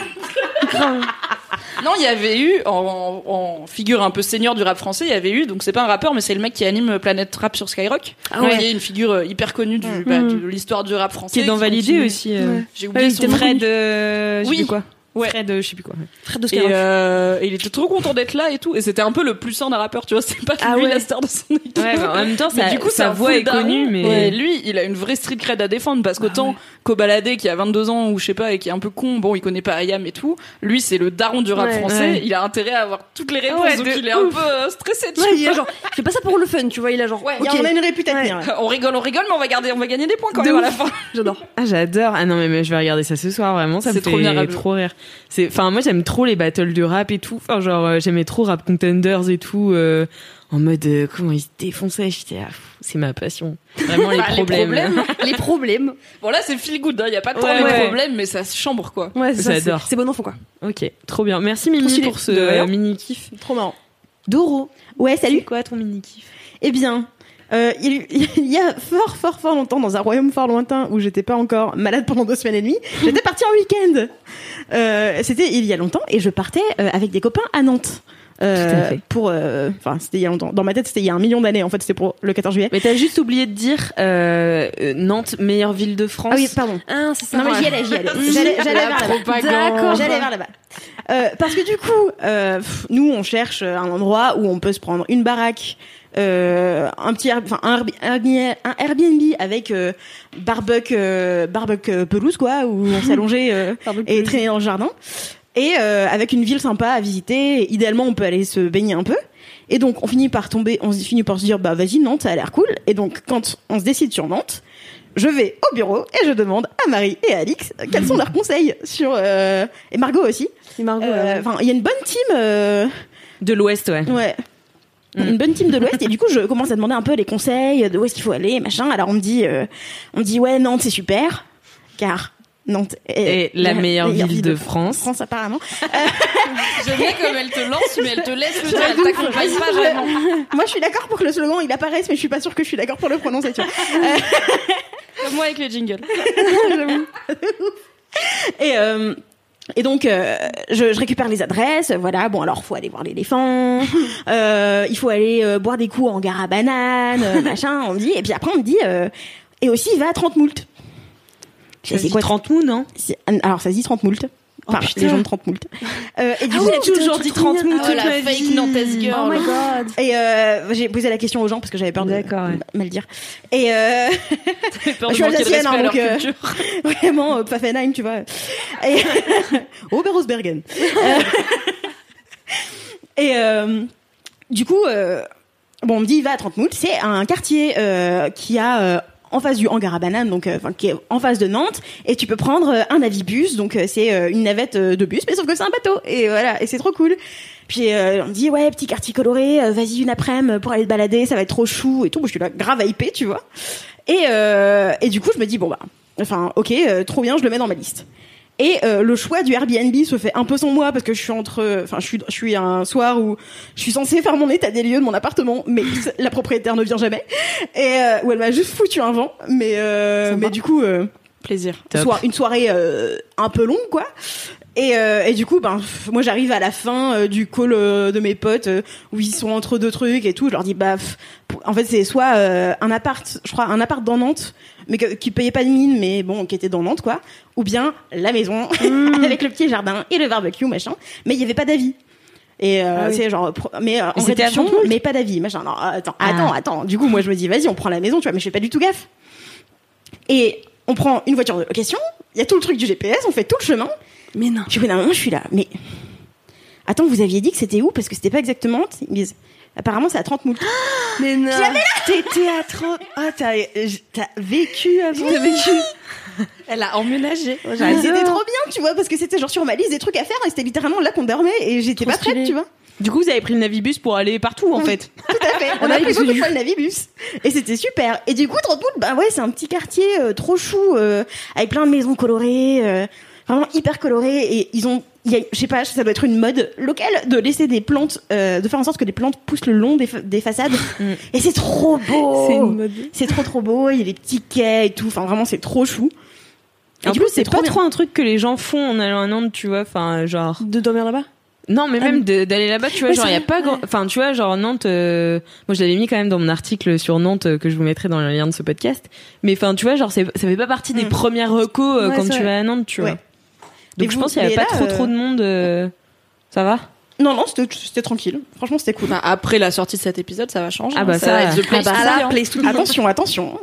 Et du coup, on se retrouve dans ce Airbnb où, pareil, bon, c'est la première fois qu'ils le louent. Ils ont pris un peu des photos euh, pour me montrer, quoi. Mais pas pour se la péter. Ils ont juste vraiment pris des photos pour me montrer. Et du coup, on arrive là-bas. Donc déjà, moi, je suis surhypée parce qu'on est à 30 moules. Et je dis, Ouah, c'est bah, trop marrant. Ouh, super. Et en plus, on arrive, c'est trop joli. euh, toutes les maisons colorées et tout, les petites rues, machin. Donc moi, je suis vraiment en mode, yes. trop choix. J'active mon mode dar- daronne à fond, tu vois, je suis en mode alors je vais faire les courses, machin, euh, machin, je missionne tout le monde. Fais le sur, marché, alors, toi euh. tu seras responsable petit déj et tout. J'étais vraiment genre la daronnade à 200% en mode on va aller dans une maison, dans un petit bled avec un jardin, ça va être génial. L'intensité de la maison. la vache. Trop bien. Et du coup, On arrive et c'est un gars trop sympa qui était en mode euh, bah nous euh, c'est la première fois qu'on met sur Airbnb, on va dormir chez enfin on est chez des amis On est chez le voisin. Ouais voilà c'est ça. J'adore. Genre, on est chez le voisin euh, machin parce qu'en fait nous on est parti autour du 14 juillet donc il y avait Ouais. tellement de monde sur la route, on s'est- le notre heure d'arrivée elle s'est décalée de 3 ou 4 heures. Donc à chaque fois on était en train de on essayait Désolé, de frère. pas trop trop lui envoyer de messages non plus mais en mode bon bah alors on va arriver encore plus tard que ce qu'on pensait. Et euh, puis on arrive, il nous accueille trop chill, trop détente, machin, en mode ah bon bah alors voilà, euh, bienvenue et tout, bon bah voilà c'est notre maison, tu vois. Et vraiment juste détente en mode euh, bah c'est chez moi quoi, tu vois, genre bah bienvenue, profitez bien, voici un peu les règles, mais surtout voilà quoi, voici où sont les choses. Et et sa maison était si belle. En fait vraiment par rapport aux photos. Genre, les, les c'est comme les profils des garçons qui savent pas se prendre en photo et qui Ah sont ouais. beaux dans la vie, tu vois. On connaît. Mais c'est des belles surprises, ça fait bien. Ça fait les C'était belles une surprises. méga ouais. belle surprise. C'est pour ça que l'inverse. Et en fait, la maison, donc c'était, euh, il y a une base de, de maison un peu ancienne, et ils ont construit une extension. Ah, j'adore. Et derrière, ils ont aménagé un jardin, mais genre il y a des bambous et il y a des lumières à l'intérieur des bambous, tu vois, qui s'allument la nuit. et genre t'as le barbecue le long du mur et tout, genre c'était trop beau. Et en fait, c'était vraiment, enfin. Donc la maison était assez grande. Il y avait, euh, ils ont, il y avait trois chambres d'enfants plus une chambre de, des parents. euh, la salle, de, la, la cuisine, euh, salle à manger était hyper spacieuse. Il y avait un filet. En fait, donc t'avais la- le séjour et t'avais un escalier qui permettait de monter à l'étage et et entre l'escalier et genre le plafond, ils ont foutu un filet sur lequel tu peux t'allonger et du coup tu peux genre t'allonger sur le ventre Ah, et regarder la cuisine. Ah, c'est vraiment cool. Vraiment, c'est chambé. Et la maison, enfin, en plus d'être hyper jolie et bien aménagée et tout, vraiment, genre, tu on s'y est senti hyper bien, hyper vite. Et euh, en fait, on commence à regarder, et puis tu regardais, genre, au premier bouquin sur lequel on tombe, c'est genre l'arabe du futur, tu vois. Et, euh, et puis il y a des petites cartes partout, machin. Et puis on se dit, putain, c'est trop, genre, une maison de gens euh, posés, mais euh, tu sens qu'il y a de l'amour pour les enfants, il y a des jeux partout, ils ont leur place, ils ont leur espace et tout. T'avais euh, t'avais Ouais, plein de pas trucs artistiques et machin, euh, tu vois. les gens Ouais. habitent pas quoi. Ouais, non, c'était vraiment leur maison, quoi. Trop Et mignon. en fait, j'avais vraiment cette vibe de, on dirait la maison, genre, on dirait la maison dans laquelle j'ai grandi, mais en réussi. tu sais, genre, qui a atteint ses ambitions. Parce que moi, la maison dans laquelle j'ai grandi, c'était un truc de schlagos, tu vois. Genre, c'était une vieille grange euh, qui a été retapée 12 fois, mais un peu à l'arrache avec les moyens du bord et machin. Et il y a jamais vraiment eu du temps et de l'amour qui a été investi dans les réparations et dans, euh, vas-y, on crée un espace et tout. Ça, y a- elle a eu quelques années de, de gloire, et sinon le reste c'est juste devenu un espèce d'amas de trucs, euh, de conneries, et euh, mais euh, où en fait il y avait il y avait quand même des similarités quoi. Dans les, euh, il y avait des instruments qui traînaient un peu dans tous les sens, euh, t'avais des souvenirs entassés et tout, et puis enfin vraiment c'était c'était trop marrant parce que c'était vraiment cette vibe de genre tu vois que c'est le même esprit, mais là c'était vraiment réussi. Et du coup, c'était hyper agréable. Et alors, du coup, on a visité Nantes, euh, on est allé à la plage de Saint- Saint-Michel-Chef-Chef. Saint-Michel, Saint-Michel, chef, chef. qui est vraiment mon nom préféré. et et euh, c'était un séjour hyper cool et tout. euh, Genre, on a kiffé Nantes et tout. Mais vraiment, c'était Airbnb. Tu pourras mettre le lien dans la description Du Airbnb. Ouais, grave. Je peux faire ça? Bien sûr. Bah, Bah bien ouais, sûr, bah, les, les influenceuses le font. Hein. C'est pas un Comment il partenariat s'appelle euh, Comment il s'appelle les gens il a ce euh, Airbnb. Ah, j'ai oublié son nom. Je suis qu'il s'appelle euh, Jérémy. Je crois que c'était Jean quelque chose. Jérémy. Je sais pas, c'est gentil, Jérémy. Tu vois. Je sais plus comment. Bienvenue chez moi. Mais du coup, c'est. La chaleur lui monte à la tête. Ouais, je suis fatiguée là. On dirait Cédric. Franchement, je le prends comme un compliment. Bah, c'est un compliment. Hein. Les Mais divagations de Cédric, c'est un C'est ça. plaisir. Hein. C'est toujours quand Cédric fait des petites blagues au micro, puis tu sais, il est tout seul, il est. Est-ce que c'est Ouais, ça ouais, c'est marrant. Bah, Bah ouais, bien. je vous laisserai le, je vous laisserai le lien. euh. Trop cool. Bah, il sera dans les liens de ce podcast si vous voulez aller à Nantes et plus particulièrement à 30 moult. Le Putain, j'ai appris quelque chose, quoi. Je savais pas du tout que ça disait 30 moult. 30 moult. Trop bien. Trop bien. Merci beaucoup, Doro. Merci Doro. Avec plaisir. pour ce mini kiff. Je passe du coup à mon mini kiff. Euh, vous vous souvenez peut-être, avant que je parte en vacances, je vous avais parlé de la constance en gros kiff. Je reviens un peu là-dessus. non, non, non, je reviens pas en mode je Après trois semaines de routine, en fait, c'est chiant. Non, mais parce que en fait, alors j'avais un problème avec euh, le petit déjeuner, qui est un repas, je trouve fourre-tout. Euh, où on peut vraiment manger de tout et tu peux manger du sucré, du salé, autant que tu veux. Enfin, tu sais, genre tu sais pas, il y a pas trop de De d'entrée, plat, dessert, tu vois. Tu peux vraiment manger un peu tout ce que tu veux au même moment. Tu vois, quand t'as arrêté, il y a des gens qui disent il faut manger beaucoup au petit déjeuner, il y a des gens qui disent il faut pas manger, il y a des gens qui disent il faut faire le jeûne. Bon, bref. J'ai- Injonction. Du coup, c'est compliqué pour moi le petit déj. Moi, en fait, je fais partie de ces gens. Tu sais, quand t'arrives dans des grandes surfaces, je suis mais genre tétanisée, tu vois. Genre, il y a trop de choix pour moi, c'est pas possible. Genre, mon cerveau il bug, tu vois. Genre D'accord. moi, T'aimes pas avoir trop d'options Ouais, je peux pas. Et Ah ouais, dès que, même dès que je suis fatiguée, je sais plus faire des choix. Par Mhm. exemple, je, par exemple, je vais me déshabiller et je vais être là.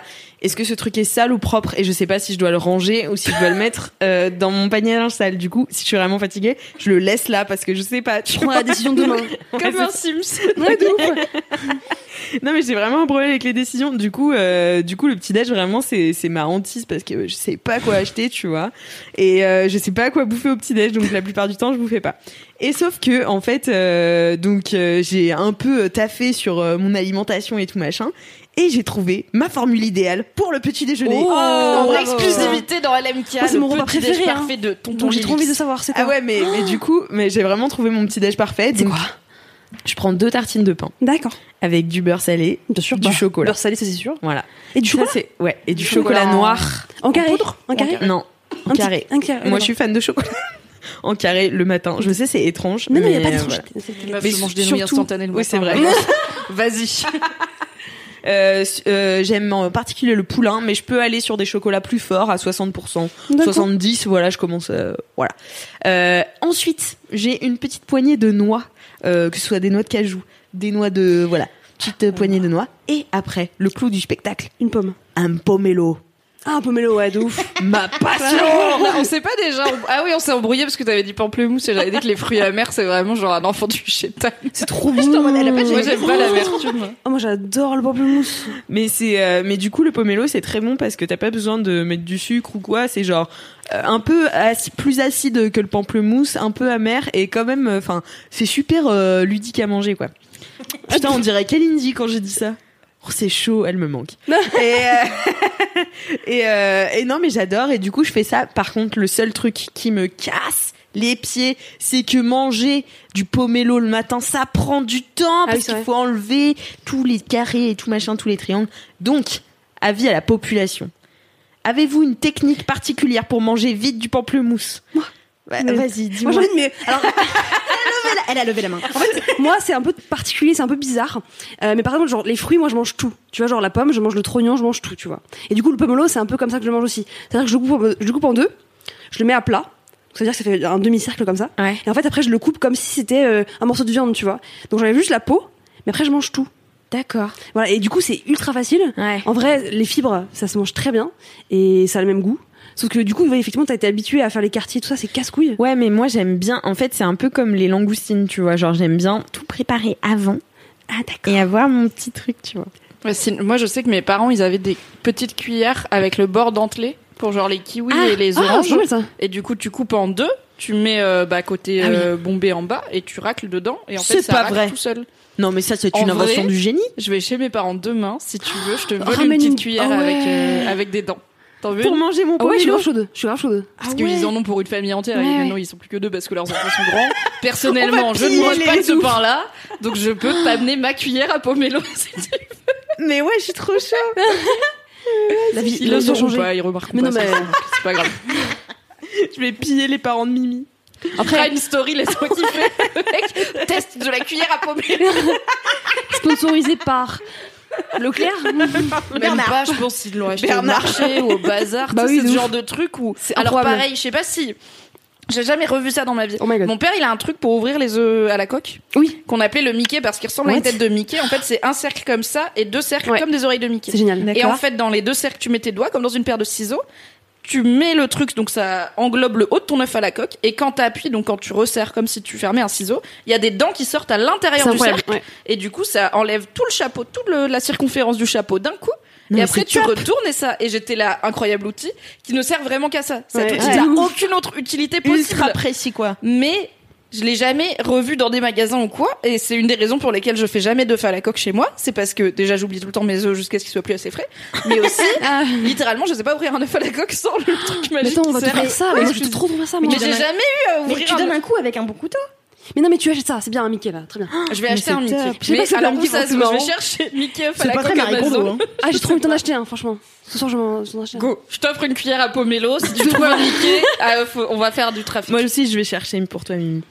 Merci. Mais euh, mais donc voilà, c'était mon ça c'est mon petit déj et en fait Mm. j'aime bien euh, en même en règle générale euh, bon là j'étais en vacances prendre du temps le matin, genre vraiment me lever tôt parce que moi je me lève jamais très tard, genre je me lève vers 9h 9h30, tu vois, et passer toute la matinée à genre préparer mon petit déjeuner, manger mon petit déjeuner devant les vlogs d'août de, Né- de Léna Ah oui. Situation. Oui.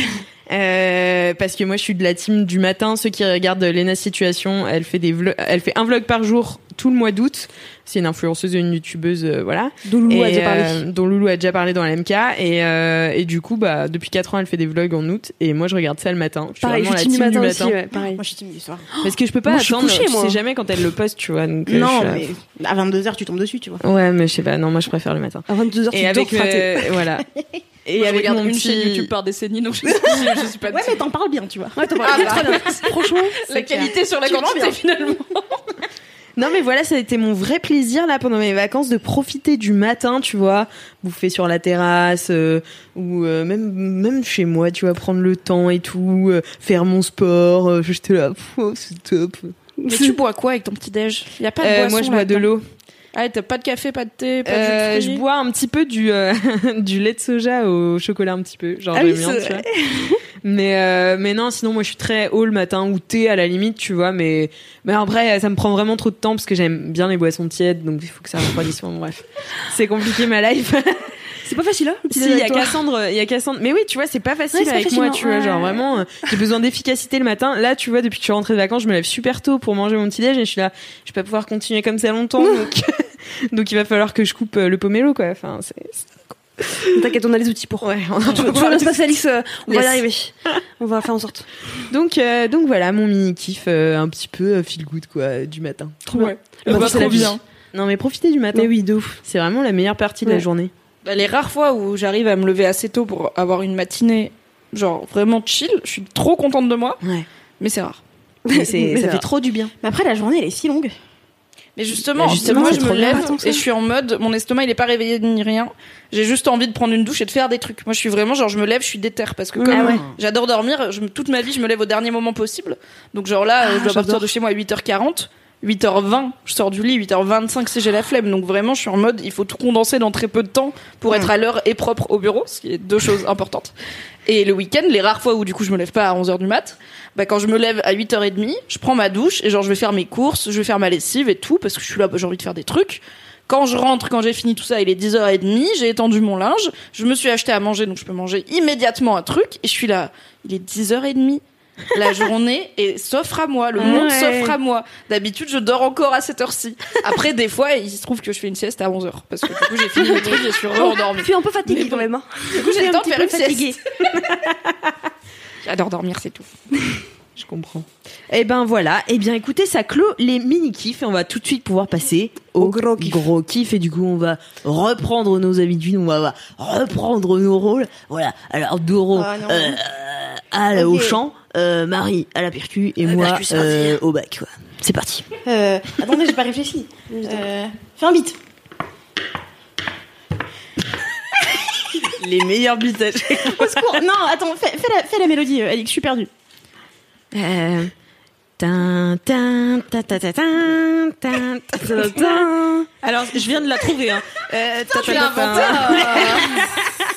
Tin, tin, ta, ta, ta, tin, tin, c'est les gros kiffs, eh, c'est les gros kiffs.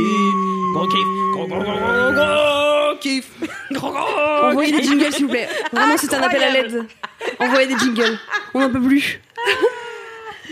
Voilà, c'était euh, le jingle des gros kiffs pour ceux qui n'avaient pas encore compris quoi. Ouais. Euh, en Alors que c'était clair quand même. Alors que c'était Euh, super clair. Oui. Sans exécution. Euh, Marie, c'est quoi ton Est-ce que je peux échanger ma place avec Marie Parce que comme je dois, j'ai mon train, donc je dois partir dans moins d'une demi-heure. Ouais, je pense que c'est. Ouais, je vas-y. me dis pour être sûr, Pour être sûr pas être dans le sûr, rush et sûr, stressé, je, On je- change. peut-être je finirai Alors, pas moi je suis déboussolée quoi. Mais vas-y. Car comme prévu cet épisode va être extrêmement long et clairement on n'aura pas fini dans une demi-heure parce qu'on vient de commencer les gros kiffs. C'est vrai.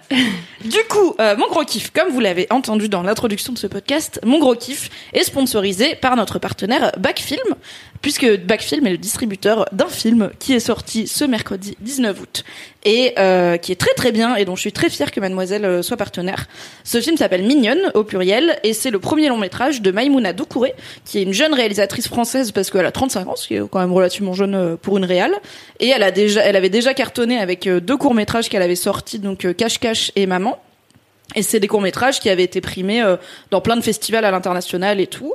Et euh, Mignonne a aussi été primée euh, à, À Sundance. euh, à Sundance, à Toronto. Enfin, c'est des très prestigieux euh, festivals de cinéma indépendant euh, en Amérique du Nord.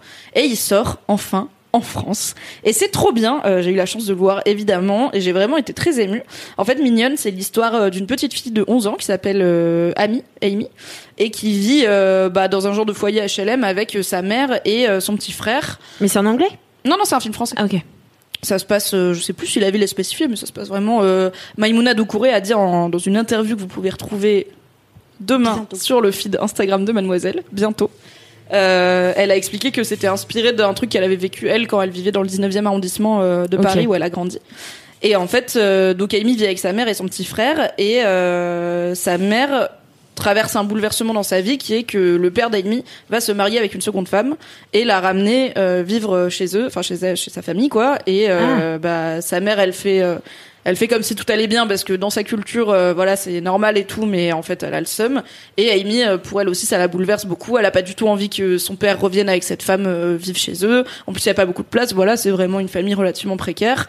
Et donc, ça la travaille et tout, mais c'est pas une gamine très expressive. Elle a, on sent qu'elle a déjà pas mal de responsabilités. Elle s'occupe pas mal de son petit frère et tout, et qu'elle, elle enferme tout ça. Elle a beaucoup de ses émotions qu'elle arrive pas à verbaliser, à extérioriser, quoi. Et euh, dans son collège, il y a dans son nouveau collège du coup, puisque le film s'ouvre avec son emménagement dans son logement actuel, donc elle change de collège. Il y a un groupe de meufs populaires qui s'appelle euh, les Mignonnes, qui sont des danseuses. Et en fait, c'est quatre copines euh, qui sont, en fait, tu vois vraiment. Elles m'ont rappelé les filles qui me faisaient peur au collège, qui sont populaires, qui sont hyper féminines, alors que t'as le même âge, qui mais qui apparemment ont reçu le manuel de comment être une fille par la poste et toi tu l'as raté peut-être dans le déménagement, ça s'est perdu, on sait pas, tu vois, qui sont sûres d'elles, euh, qui ont des bails, enfin qui qui ont de la répartie avec les garçons et tout. Et Amy elle les regarde de- de- dans la cour en mode oh là là, j'aimerais bien être elle, mais j'ai un peu peur d'elle. Et donc elle se dit qu'elle va rejoindre le, le le groupe des mignonnes qui est en train de s'entraîner euh, pour euh, faire une choré pour un spectacle de fin d'année en gros euh, un concours La de- kermesse. non non c'est un concours. Donc en gros il y, il y a un enjeu de il faut qu'on remporte le concours. C'est pas juste euh, le spec le euh, avec les mamans qui ont leur caméscope La kermesse, meilleur moment. et elles sont hyper enfin c'est pas un long fleuve tranquille quoi. Il y a des vrais bails d'amitié toxique. Il y a des bails un peu de harcèlement scolaire aussi parce que quand Amy elle arrive Amy voilà c'est une petite gamine comme moi j'étais qui ressemble euh, pas à grand chose en termes de look euh, qui, qui a pas qui a pas confiance en elle et tout. Donc au début elle la rejette elles veulent pas elles veulent pas traîner avec elle et tout. Et en fait Amy euh, va réussir à se faire accepter dans le groupe des mignonnes en leur apprenant un nouveau type de danse qui euh, et c'est donc des mouvements de danse euh, extrêmement euh, adultes et sensuels, euh, du twerk, euh, des trucs de clips américains. Et en fait, Maïmouna Doucouré explique donc dans son interview qui sort très bientôt sur l'Instagram de Mademoiselle que bah, c'est ça qui lui a donné l'idée du film, c'est qu'en fait dans un spectacle de quartier dans le 19e, elle était tombée sur une, un groupe de filles de 11 ou 11 ou 12 ans qui étaient sur scène et qui twerkaient, qui faisaient euh, des danses très très très très très lascives et elle s'est dit bah, en fait ça me dérange un petit peu de voir ça parce que je suis pas sûre qu'elles ont conscience de ce que ces Mhm. mouvements de danse veulent dire parce qu'elles sont un peu jeunes pour avoir conscience de tout ce que ça peut vouloir dire. Et du coup, le film, il parle de ça. Il parle de hum, d'une petite fille un peu paumée et en fait on finit par se rendre compte que les mignonnes aussi elles sont toutes un peu paumées à leur façon qui trouvent refuge dans cette danse qui est très adulte mais c'est peut-être pas le bon refuge, c'est peut-être pas le bon exutoire. Euh, c'est quelque chose qu'elles font beaucoup entre elles, donc il y a pas forcément d'adultes autour pour leur dire, euh, pour Mhm. les accompagner. En tout cas dans cette découverte-là, c'est pas un film qui est moralisateur, mais c'est un film qui pose plein de questions sur euh, bah, la sexualisation des filles, euh, l'objectification du corps féminin à un jeune âge. Et en fait, c'est un c'est un discours qu'on entend de plus en plus euh, de la part des féministes, et je trouve ça très cool, qui est que les filles en fait, on est sexualisé dès la puberté, voire avant. Il y a Ouais. beaucoup de meufs qui ont des expériences de harcèlement de rue, par exemple, qui datent de vraiment quand elles avaient 10-11 ans, quoi. Donc, euh, on parle pas du tout de... Mais même on avant. peut pas les confondre avec des adultes, quoi. Et même parfois avant. en Parce que effet, moi, ouais. je vois ma sœur euh, qui a une bouille, euh, enfin qui est super belle et tout. euh, les gens, ils s'arrêtent dans la rue pour venir lui dire qu'elle est belle, tu vois. Et genre, elle a Elle 10 est- ans. Enfin, elle avait même avant, tu vois, elle avait 8-9 ans. Mhm. C'était déjà. Les gens s'arrêtent, tu vois, enfin, euh, pour lui dire ce qu'il euh, ce qu'il pense. Et un jour, elle avait dit, elle fait, en fait, j'en ai marre, tout le monde me regarde tout le temps, j'en peux plus, tu vois. Et elle avait dit, je suis pas une poupée, je peux arrêter de me Ah toucher ouais. les cheveux et tout, tu vois, les cheveux blonds et tout. Donc ouais, ça arrive euh, parfois super tôt, quoi. Et c'est souvent un truc qui arrive quand t'es toute seule ou quand t'es avec tes copines et Mm. du coup qu'il n'y a pas forcément ni de mecs ni d'adultes autour pour euh, t'aider à processer ça. Je pense que t'intériorises assez vite que c'est peut-être de ta faute, t'es peut-être provocante, euh, Mm. peut-être il fallait pas, enfin tout le truc de misogynie intériorisée, de de, de victim blaming euh, envers les femmes victimes du sexisme quoi. Et du coup bah voilà ça interroge euh, en fait le fait que les les petites filles sont sexualisées et mises dans des rôles adultes euh, trop tôt probablement par rapport à Parce qu'elles ont quel âge euh, dans Mignonne vraiment 11 ans quoi. Ouais. Vraiment c'est elles sont en sixième, c'est vraiment des gamines, tu vois. Et en même temps, Hi, I'm Daniel, founder of Pretty Litter. Cats and cat owners deserve better than any old fashioned litter. That's why I teamed up with scientists and veterinarians to create Pretty Litter. Its innovative crystal formula has superior odor control and weighs up to 80% less than clay litter. Pretty Litter even monitors health by changing colors to help detect early signs of potential illness. It's the world's smartest kitty litter. Go to prettylitter.com and use code ACAST for 20% off your first order and a free cat toy. Terms and conditions apply. See site for details. Genre là, il y a une des, on va dire la principale membre des Mignonnes, euh, la leader du groupe. Elle a euh, des très longs, elle ressemble un peu à Lola de Windows Stress. euh, elle a des très Ah oui. très longs Wow. cheveux noirs. elle euh, et en fait la première fois que Amy la voit, elle vit dans le même euh, dans le même le- immeuble et elle la voit à la laverie euh, de l'immeuble. Et en fait euh, la gamine est de dos en train de danser en pliant son linge et de dos. J'ai pas compris tout de suite que c'était une gamine. Je pensais que c'était que ça allait être Ah genre ouais. la voisine un peu plus Mm. âgée euh, où Amy elle se dit ouais je veux trop être comme Parce que elle. t'es à hauteur d'enfant, le film est à hauteur d'enfant. Ouais, voilà. Donc tu te rends pas compte qu'elle est petite et elle, euh, elle est en genre de crop top et petit short et elle danse de façon déjà un peu sensuelle et tout, euh, un peu Shakira, tu vois. Et quand elle se retourne, j'ai fait waouh, c'est vraiment une enfant, d'accord. Ouais, ouais. Et du coup, ça interroge aussi à quel point ça brouille les pistes et euh, voilà, c'est c'est pas un film qui est moralisateur ou qui dit c'est pas bien de danser comme ça, c'est pas Mm. bien de faire ci, de faire ça, les filles se respectent plus, pas du tout, c'est pas du Mm. tout la vibe. Mais en tout cas, ça interroge Ouais, et ça ça met le. C'est pas toujours confortable parce que il y a toute une première partie du film qui est un peu plus légère, un peu plus fun, et après, bah, les actes commencent à avoir des conséquences et du coup, ça devient un peu plus sérieux. Mais c'est un film dont on a envie de on a envie d'en sortir et d'en parler, tu vois, d'aller d'aller prendre un café et d'en parler, de réfléchir à la question. Je pense que si vous avez des bah, des filles de cet âge-là dans votre entourage ou un peu plus âgées euh, ou un peu plus jeunes même, mais je pense entre 10 et 15 ans, c'est un film cool à peut-être aller voir avec une adulte ou un adulte et pour en parler après aussi parce que bah je sais que ça va très vite dans le sens où par exemple moi ma génération euh, j'ai 28 ans, c'était pas, il y avait pas l'accès au porno hyper Ouais. simple par exemple. Genre à 10 ans, il y avait pas grand monde surtout chez les filles qui avaient vu du porn quoi. C'était Ouais. encore euh, les magazines en haut du bureau de tabac, euh, il y avait pas tout le monde avait pas internet à la maison, souvent t'avais un ordi familial. Moi mon ordi, il était au milieu du salon, euh, qu'est-ce que j'allais regarder du porn Ouais, mes parents ils m'attruquiaient, tu vois, non. Euh, mais maintenant, je sais qu'il y a énormément de gens qui sont confrontés à du porn euh, bien avant la puberté et bien avant d'avoir les clés pour comprendre c'est pas la vraie vie, tout ça. Et, euh, et, Et du puis coup, même, bah, c'est- ouais. plein de sujets qui sont intéressants. T'as l'accès aussi à TikTok, tu vois, qui est quand même un- une plateforme où euh, bah tu danses. euh, Enfin, il y a plein de meufs qui qui dansent de manière assez, bah pareil, lascive et tout. Enfin, euh, adulte quoi. Enfin, je sais pas comment euh, dire, mais si adulte un peu. Et il y a, mais il y a plein de, de, de, de réflexions à poser. Est-ce que la bonne chose c'est de lui interdire Mm. ou d'essayer de l'accompagner là-dedans? Parce qu'au bout d'un moment, ouais. Va interdire un truc à une gamine de 11 ans, elle va trouver un moyen de, contourner. Il y a Au pas de souci, tu ça va vois. l'exciter encore plus, ouais. Euh, comment tu lui expliques l'implication de tout ça sans avoir l'impression de la blâmer, de vouloir Ouais, juste danser parce que ouf. si elle, elle le voit comme De une ouf. danse innocente, bah c'est pas cool de lui faire retomber dessus le regard des autres qui est pas si innocent. Enfin voilà, c'est hyper intéressant et c'est un film qui pose toutes ces questions-là. Euh, L'autre truc vraiment très cool, c'est que les actrices sont top et en fait c'est des c'est des actrices donc des jeunes actrices qui avaient jamais joué avant. C'est un casting sauvage euh, que Maïmouna Doucouré elle a fait avec son équipe et elles sont toutes euh, hyper cool. Et enfin il y a vraiment ce truc souvent de les enfants les enfants acteurs ils jouent pas très bien, ils sont Mhm. pas très subtils. euh, voilà c'est assez classique et c'est normal parce qu'ils sont tout jeunes, mais elles elles sont hyper justes j'ai trouvé et on dirait vraiment des vraies euh, collégiennes euh, que tu peux croiser euh, dans la rue, que tu peux croiser dans la cour de récré. Mhm. Enfin, elles font très très naturel quoi dans leur jeu. T'as ces scènes de danse du coup qui interrogent aussi ton propre regard de spectatrice et de spectateur parce que du coup t'es là, j'ai Ok, je suis vraiment en train de regarder des gamines de 11 ans en train de twerker, mais ça sert Ouais. le propos du film, et du coup, t'es là, c'est pas une vision qui me met à l'aise non plus. Ce qui rejoint un peu bah, le malaise qui a donné à Maïmouna Doucouré l'idée de faire ce film. Euh, c'est cool parce que c'est quand même une réalisatrice noire et une héroïne noire, euh, ce qui est rare dans le, de- dans le cinéma français.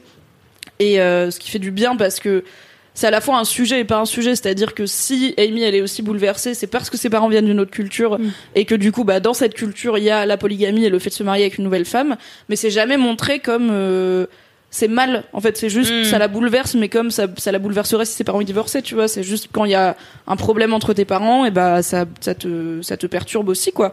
Donc c'est voilà c'est à la fois un sujet mais aussi pas vraiment un sujet dans le sens où il n'y a pas euh, une longue scène avec euh, je sais pas une conseillère d'orientation blanche qui lui dit tu sais euh, faut vraiment parler à ta maman elle a des droits et tout. C'est pas du tout euh, c'est pas Ouais. du tout ça c'est juste voilà sa vie. Et en fait oui il y a des petites filles en France dont la vie inclut euh, bah, une culture différente. Et, euh, et c'est bien d'en parler. Et d'ailleurs les autres des mignonnes sont pas il y a une il y en a une qui a l'air blanche blanche mais euh, le reste non. Donc c'est assez diversifié comme casting. Il y a quasiment pas d'adultes. Il y a vraiment que des que des Mhm. gamines et des gamins et c'est assez cool. Et en fait on voit comment elles se font leur petite vie parce que bah, souvent leurs parents sont pas trop dispo euh, c'est voilà c'est des gens assez précaires. Donc euh, bah t'as pas le temps en fait d'être derrière tes gamins Mhm. tout le temps et après, on va peut-être te reprocher que si ta fille elle danse comme ça, c'est parce que tu l'as pas bien éduquée. Mais bon, si tu te casses le cul à aller faire des ménages euh, pour payer pour les pattes, enfin voilà, il y a ouais, plein de sujets dans ce film, plein plein de choses. Euh, ben voilà, c'est un film euh, qui est, je pense, qui est très cool à voir, euh, qui est très cool à soutenir aussi parce que en vrai, c'est pas un été très facile pour sortir un film et Ouais. euh, avec le la pandémie, vous savez. et euh, d'un autre côté, ça peut aussi donner l'occasion à des films qui seraient un peu passés sous le radar d'être plus vus et plus discutés parce que du coup, il y a pas Mulan en face, donc si t'as envie d'aller au ciné, bah t'as pas t'as pas à, à choisir entre un blockbuster et un film un peu plus euh, un peu plus confidentiel. Euh, je pense que c'est vraiment une réal à suivre et que ses futurs projets ont l'air euh, très très cool et toujours Mm. très engagés et bah voilà qui montre un regard euh, de femme noire en France euh, ce qui est pas hyper courant euh, dans le Ouais. cinéma français c'est les. Césars et euh, et les bien. actrices aussi euh, si elles continuent euh, dans, sur le chemin de la comédie elles devraient faire des belles choses Trop trop bien. voilà Moi j'ai hâte de le voir. J'ai trop envie de le c'est en voir. salle euh, depuis le 19 août et c'est vraiment cool J'y vais direct. Ouais, moi aussi j'y vais, Direct. j'y Ah vais ouais, dimanche. Ah ouais, la meuf se la raconte. Et, du coup, après ce gros kiff, je vais vous abandonner, je pense, afin Ah. d'aller euh, prendre mon train euh, pour partir en vacances. Il y aura donc deux Laisse-moi kiffer où je ne serai pas présente, mais Inch'Allah Kalindi sera revenue et je suis sûre qu'elle aura un milliard de choses à raconter. Donc, à mon avis, vous n'allez pas vous ennuyer sans moi. C'est clair, c'est clair. Euh, merci Marie Doro et Alix pour ce Laisse-moi Merci, kiffer, merci, euh, dont j'écouterai la fin en replay sur mon appli de podcast préféré. Des bisous. Et tu mettras 5 étoiles. Évidemment. Et bonnes vacances. Et bonnes vacances. Merci. Mais on va continuer quand même cette émission dans la joie et la bonne humeur. C'est Oui. à toi Marie de nous C'est à donner moi. ton gros kiff. Alors, est-ce que vous connaissez Homeland? Non, pas du tout, jamais regardé. Ok, bah alors, du coup ça commence bien, c'est super. Euh, parce que c'est, on va dire une première partie de mon gros kiff. Donc Homeland c'est une série euh, qui a 8 saisons. Euh, et en fait, j'ai regardé la saison 5 pendant mes vacances. Le pitch, c'est euh, de base, donc à la toute première saison, en gros, euh, Carrie, euh, une agent du CIA, euh, qui, euh, on va dire, a une information de la part d'une de ses sources à propos d'un, comment dire, d'un Américain qui aurait été retourné par Al-Qaïda et qui projetterait de faire un, énorme attentat terroriste aux États-Unis. Donc gros bordel. Et en fait, au même moment, un euh, sergent militaire euh, est sauvé miraculeusement euh, en Irak. Et là, elle se dit, ok, il y a peut-être un bail, euh, il faut que je surveille lui parce que c'est peut-être euh, l'agent qui a été retourné. Et en fait, toute la saison, euh, c'est autour de ça. Et puis après, c'est des bails CIA, terrorisme, etc. Donc c'est une série que j'aime beaucoup, qui est trop cool. Euh, et en fait, je vais vous parler de cette série parce que euh, j'aime d'amour, d'amour, d'amour le personnage principal qui est Carrie Mathison. Du coup, qu'on suit maintenant depuis huit saisons. Et donc là, moi, j'ai regardé que que les cinq premières saisons. Euh, en fait, euh, j'avais kiffé euh, 1, 2, 3, euh, et puis la 4, j'ai moins aimé, donc j'ai arrêté. Et puis là, j'ai repris la 5. Et je me suis dit, ok, vraiment, c'est un de mes personnages préférés de toutes les séries au monde. Alors, je regarde pas beaucoup de séries, mais vraiment, j'ai un gros crush pour Carrie, euh, parce que je, je la trouve trop intéressante en fait. C'est un personnage, alors c'est un, c'est un génie, hein. la meuf elle est brillante, elle a été euh, recrutée euh, comme l'une des plus jeunes agents du CIA, euh, formée par euh, le big boss de, de la CIA, euh, plein d'espoir en elle et tout, parce qu'en fait elle est... euh, Enfin voilà, elle a l'intuition, elle est Elle est persévérante, elle est brillante. Enfin voilà, elle a tout le portrait pour être une meuf qui va un jour être euh, bah, la meuf qui va un peu sauver le monde quoi. Mais en fait, ce qui est super intéressant dans son personnage, c'est que cette meuf aussi, elle est bipolaire. Elle est euh, en fait sous euh, sous traitement médical depuis son adolescence. Et du coup, euh, je me suis vachement attachée à elle parce que elle est voilà, elle est brillante, elle euh, elle sauve euh, le monde en fait dans des situations. Enfin, elle sauve le monde, c'est un grand mot, mais elle empêche énormément d'attentats terroristes. Elle euh, suit son intuition, quitte à euh, on va dire euh, rejeter l'autorité de la CIA. Tu vois, donc en fait, elle prend énormément de risques. Souvent, il y a des enquêtes qu'elle euh, qu'elle mène et qui sont refusées, mais en fait, elle dit bah je m'en bats les couilles, je vais le faire toute seule en soum soum. Et du coup, elle est vra- vraiment énormément impliquée. En fait, elle, elle, euh, elle surréfléchit, donc ça la fait monter dans des phases vraiment euh, up. Et par contre, le down, il est énorme. Et en fait, elle explose, elle se brise. Elle, en fait, elle est, elle se fait d'ailleurs virer hein, plusieurs fois de la CIA. Enfin bref, c'est un peu compliqué, mais comme elle est tellement brillantissime, bah, elle revient et souvent elle résout, enfin les, les problèmes. Et en fait, je l'aime trop. Et donc là, dans cette euh, saison 5, euh, elle est encore, euh, enfin, incroyable. Et d'ailleurs, elle a reçu pas mal de, euh, de prix euh, pour cette série. J'avais noté euh, les nominations qu'elle a eues, euh, parce que j'y connais absolument rien, mais je pense que c'est quand même des beaux, des beaux titres. Elle a gagné les Emmy Awards pour la meilleure actrice de série trois fois d'affilée en 2011, 2013, 2014. C'est les meilleurs trucs pour les séries. Et les Golden Globes pour pareil la meilleure actrice de série, tu vois. Donc, Putain, wow. elle fait un, enfin, elle joue, mais vraiment, euh, quand elle pleure, je pleure. Quand elle hurle, je hurle. Vraiment, je suis dans, dans mon canapé. totale avec. euh, Ah, complètement quoi. Et je me dis, ok, cette meuf, elle est brillante et en plus de ça, euh, elle, euh, quand elle craque, elle, euh, elle donne tout, tu vois. Elle est intense, mais à un... Oui, Enfin, puis elle a une bonne. Enfin, du coup, c'est c'est assez ouf d'avoir une représentation de la maladie mentale en mode. euh, carrément. En mode, euh, en fait, elle bah, arrive à la gérer, tu vois. Elle a un titre de ouf, elle, la meuf elle est vraiment haut placée et vraiment je me suis enfin voilà, je l'aime trop quoi. Et euh, en voyant du coup la saison 5, je me suis dit mais attends mais je l'aime trop cette meuf, elle est elle est ouf et, euh, et en plus ça, j'aime bien la saison euh, Homeland, enfin la série Homeland. Euh, voilà, toujours à chaque fois des bails du coup euh, terrorisme, euh, infiltré euh, que des comme ça, j'ai- j'aime beaucoup voilà, série policière. et elle joue trop bien donc vraiment rien que pour euh, voir le enfin, le jeu d'acteur de Carrie Mathison du coup, qui est joué par Claire Danes.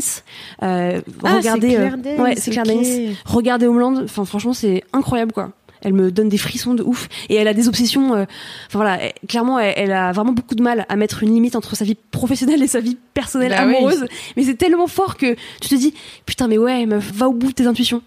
Et donc voilà, je, je la kiffe trop et euh, et puis voilà quoi, c'est c'est Homeland de Carrie. Voilà. Moi, j'ai toujours un peu peur quand ils, quand ils mettent euh, des troubles mentaux sur un personnage, de comment c'est reçu et tout. Ah ouais? Bah, je trouve Ouais. que là, c'est vachement juste. Enfin, en tout cas, euh, tu, tu, tu t'es en empathie avec elle. C'est pas jugeant, c'est pas, euh, tu vois, il y a des passages où elle dit, mais putain, je vous emmerde, la CIA, vous êtes vraiment des, des cons. Et, après, elle revient parce qu'en fait, elle, elle a un esprit patriote vraiment très très fort. Et en fait, la meuf, si elle peut sauver son pays euh, et résoudre un peu, euh, voilà, un, un fait qui pourrait se passer, elle, y- elle y va à fond, quoi. Mm. Donc non, c'est pas gênant. Après, c'est pas, voilà, tout se, tout se joue pas autour de sa maladie. Bah, faudrait avoir euh, l'avis de quelqu'un qui est Ouais, euh, qui est maniaco-dépressif, tu vois, parce qu'en vrai, euh, Ouais. si on a eu un bon article de Mimi sur euh, euh, le le le- l'affaire euh, Kanye West.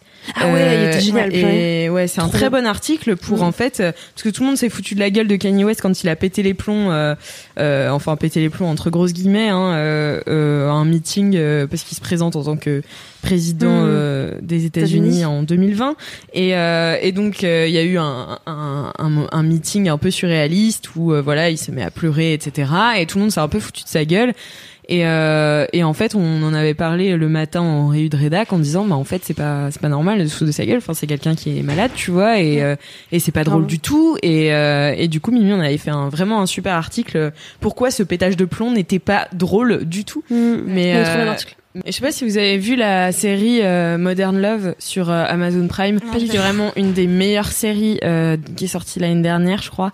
C'est adapté d'une. mais je crois que j'en ai, j'en ai déjà fait un kiff dans la MK. Pff, je m'en souviens plus. Mais en gros, c'est c'est adapté d'une d'une colonne du Times du, ou du New York Times. C'est du New York Times.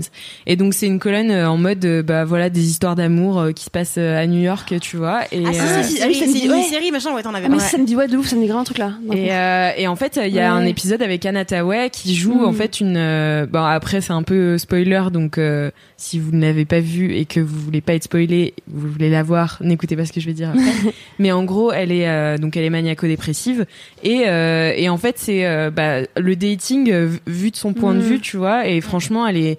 Enfin, moi je suis pas euh, euh, je suis pas une grande fan de Anna Tawai. Enfin, elle me dérange pas, tu vois. Mais genre je suis pas fan de son. Oui, pas- Enfin, Ouais, tu vois, genre je sais qu'il y a des parcours, grosses quoi, grosses fans de, Grana- de, de, et tout. Moi, j'aime bien quand elle est dans un film, mais genre, je vais pas aller Mm. voir un film juste pour elle, tu vois.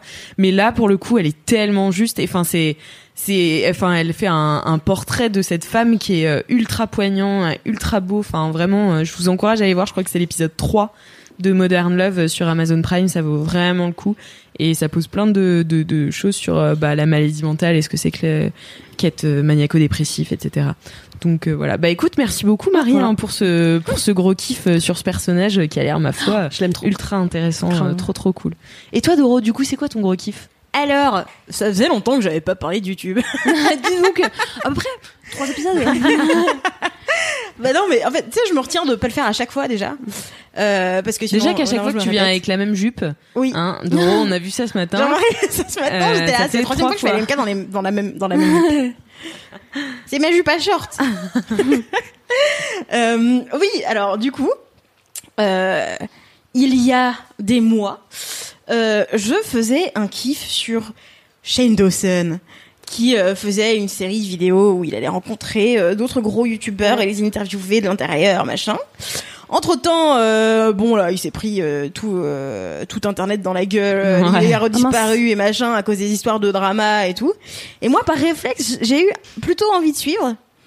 Et ça y est, euh, Ça y est. ils m'ont fatigué. Trop de drama. Le drama de YouTube américain, j'en ai marre. J'ai regardé, j'ai fini. Ça s'est conclu sur un petit gars qui est en train de s'épaire là, parce qu'il fait des vidéos de de- d'analyse, euh, de décryptage un peu de ce qui s'est passé. Et en fait, euh, il enfin, c'est lui qui il va, il s'amuse à récupérer tous les trucs, tous les événements, machin. Il te raconte les trucs, il va chercher les images sur Twitter, tous les trucs. Euh, tous les- du drama. Il part à fond, il fait des vidéos de une heure sur tous les problèmes à chaque fois là, depuis euh, depuis quelques mois parce que ça pas, pas depuis depuis quelques semaines, c'est de nouveau reparti en latte sur le drama, ça rebondit sur le drama de l'année dernière qu'il y avait entre des gens, euh, Tati James Charles, euh, et puis cette année c'est juste si jamais les noms vous disent quelque chose quoi, mais mais sinon euh, c'est vraiment pas très intéressant. mais quoi. oui, d'accord, Tu vois, je- c'est- pas important, c'est juste des gens Ouais. qui se foutent sur la gueule. euh, Ouais. et maintenant, il y a en plus euh, bah, toutes les dénonciations euh, euh, autour du racisme qu'ils ont pu avoir dans leur contenu précédent. Et, euh, et là, vraiment, juste, ils m'ont saoulé. et euh, je m'en étais pas particulièrement rendu compte. Du, enfin, j'ai juste regardé, j'ai fini par regarder cette vidéo de une heure sur euh, sur euh, les bails autour de Shane Dawson et pour, où, où est-ce qu'il a pourquoi est-ce qu'il a disparu et pourquoi est-ce qu'il s'était royalement planté dans sa com et dans sa façon de gérer le, le drama qui est en train de lui retomber dessus, quoi. Ouais. Et, et j'ai regardé cette vidéo et en fait depuis je regarde plus rien de tous les trucs de drama et tout. Je pense que j'ai juste atteint un stade de saturation. Je les vois passer. Je suis là, bah je vais pas cliquer, vous me saoulez. et je, ouais, je m'en étais pas particulièrement rendu compte, mais sauf que depuis, mon YouTube est devenu si calme. et vraiment, alors du la coup, paix je voudrais- intérieure C'est ça. alors du coup, je voudrais vous parler de mes petites chaînes YouTube sans drama. sans drama. Alors déjà, bon, alors oui, déjà team euh, vlog doute de Lena, Bien euh, sûr, à fond évidemment. et tout. J'adore. Je sais que des fois, euh, elle, a, elle a un peu des bails sur Twitter et tout, les gens ils l'emmerdent et machin, mais en Ouais, fait, mais elle je supprime suis pas Twitter. sur Twitter. Et elle a supprimé Ouais. Twitter dans un des Ouais, premiers ouais. vlogs qui était vraiment le meilleur move. Ouais. De ouf. Où vraiment, genre, bah, je me demandais, tu vois, si j'allais réussir à tout suivre et tout, parce que je connais pas tous ses potes et machin. Et je sais pas, elle te met trop, euh, Ouais. elle te met trop à l'aise. Mais d'ailleurs, en parlant d'elle, moi j'ai vu une vidéo d'un mec qui a fait euh, pourquoi. euh, Est-ce que t'as vu Harddisk qui a fait euh, Pourquoi est-ce que Lena Ouais. elle est trop forte Ouais. Oui, c'est génial. Quand il explique en fait euh, que elle, en fait elle sait super bien raconter les histoires. Et moi c'est comme ça que je suis rentrée dedans parce que moi je suis très peu d'influenceuse. Enfin c'est pas trop mon, mon délire quoi. Ouais. Euh, et pas trop de youtubeuses non plus ou youtubeurs et en fait euh, il explique qu'elle respecte qu'elle respecte les huit les huit étapes de du, du storytelling euh, qui euh, par euh, qui est qui est théorisé par le créateur de Rick et Rick Morty, et Morty, ouais. et euh, et donc il explique les huit étapes et tout. Et j'étais là Ouais. je sais pas si elle le fait consciemment Ouais, ou pas mais Et ça en application sur sa série de trois vidéos qu'elle a fait pour le pour son déménagement. Pour, euh, Ah oui. elle en pour, avait euh, quatre Quatre? Mm. Ouais, 4 ouais. sur euh, vous connaissez mieux que moi du coup mais euh, ouais enfin c'est trop drôle parce que vu qu'il se retrouve dans cette situation de je sais pas si elle le fait exprès ou pas mais en tout cas c'est super Ouais. de peut-être que c'est juste un truc intuitif qu'elle Ouais, a ou peut-être qu'elle suit les règles ou machin et ouais et je la trouve trop cool et elle a vraiment ce truc de proximité et de de où ça a l'air intuitif et en même temps il y a un petit côté à- un peu à l'arrache qui fait que je trouve ça vachement moins pompeux que euh, je sais pas Casey et tout euh, Casey Neistat et machin où genre tout est léché constamment machin elle elle a plein d'idées elle met plein de trucs en application Ouais. c'est trop Elle cool fait quoi elle fait, elle, ouais. fait, elle fait elle C'est fait cool ce côté. euh, et, euh, et puis des fois, ben il y a des petits pets de son et des trucs, mais en fait on s'en fout quoi. et Ouais. les fautes d'orthographe Ouais. ah ouais, ouais, de ouf, ça, Ça, me- je remarque pas, ça moi. me fait grave mal aux yeux, ça. Moi je remarque les petits pets de montage. mais je trouve que ça fait vraiment partie du charme quoi. Ouais, c'est de juste en mode bah je fais mon truc, je l'exporte, je le regarde même pas, tu vois. Genre, Genre, on le fait, tu vois, c'est ça que je. Ouais. ouais et, euh, et tu fais, tu fais, tu fais, et c'est comme ça que tu fais quoi. C'est juste, Mhm. c'est- enfin la règle de YouTube quoi. Mhm. C'est en faisant que tu, c'est en, faisant qu'on fait. Et euh, et donc déjà ouais, j'adore les vidéos de Lena. Je suis trop contente qu'elle soit, qu'elle qu'elle relance à chaque fois son format et tout. Ouais, Non mais là, c'est- elle cartonne. Enfin, il y a plus d'un million de Ouais, vues ouais, sur ouais. chacun Mhm. des vlogs. Enfin, c'est énorme quoi. Enfin, c'est. C'est trop cool. Je suis trop contente pour elle. Ouais, moi aussi. Et euh, comme si j'étais, comme si c'était ma Ouais. pote. Ouais, mais j'ai trop On l'impression que c'est ma pote, la tu vois. Genre. Oh, J'aimerais trop faire un laisse-moi kiffer avec Léna. Ah non, mais ce serait vraiment le meilleur. Laisse-moi Euh, kiffer. ouf. Bref. Et euh, donc déjà c'est dans donc, Lena Situation. Elle est super, on l'adore. Je suis alors je je- j'aime bien les contenus autour de la bouffe. Euh, et ce qui me saoule parce que YouTube ne comprend pas que c'est pas parce que j'aime l'histoire de la bouffe et des recettes détaillées que j'ai envie de voir des gens manger. Ah oui. Et vraiment ça me saoule et j'en ai Il y a marre. des- il y a il des me propose des de mukbangs, il me Ouais, propose des euh, concours de genre les try guys que j'aime bien. Bah en fait il va me surproposer les vidéos où il y a un gars il mange tous les trucs qui sont dans un fast food. Genre tous les trucs qui sont sur le menu. Mais ça me dégue. Ça s'appelle pourquoi Menu, tu vois, et il goûte tout et il fait Pourquoi des tu ferais vidéos ça YouTube, voilà. Bah c'est pour euh, bah après il déclenche, euh, tu vois, genre c'est comme si tu dis j'aime pas le croque McDo, tu vois. Ouais. Ben il y a des gens, ils vont un peu te sauter au cou en mode quoi comment tu peux dire ça, c'est le meilleur truc de chez McDo, tu vois. En fait, il va il va créer cet Mm. effet-là sur toutes les chaînes Hmm. de fast-food qui existent aux États-Unis, tu vois. Et, euh, et en fait, j'en ai regardé deux trois euh, un peu en mode parce qu'il arrêtait pas de me les surproposer et en fait enfin moi j'ai un peu des TCA, tu vois. Enfin, j'ai un peu des troubles du comportement alimentaire et j'ai pas envie de regarder un mec qui mange Ah pendant ouais. 45 minutes, tu vois. Et vraiment mon max c'est euh, regarder Hot Ones parce qu'il mange pas beaucoup mais j'ai quand même après hyper hyper envie de manger épicé et j'y pense pendant 12 heures, tu vois. Épicé. Et, euh, et du coup, ben, ça me saoule, tu vois, parce que moi j'aime le truc culturel, j'aime le truc posé de, euh, voilà, ça c'est une recette, ça c'est l'histoire de machin, voici le temps que ça prend, hein.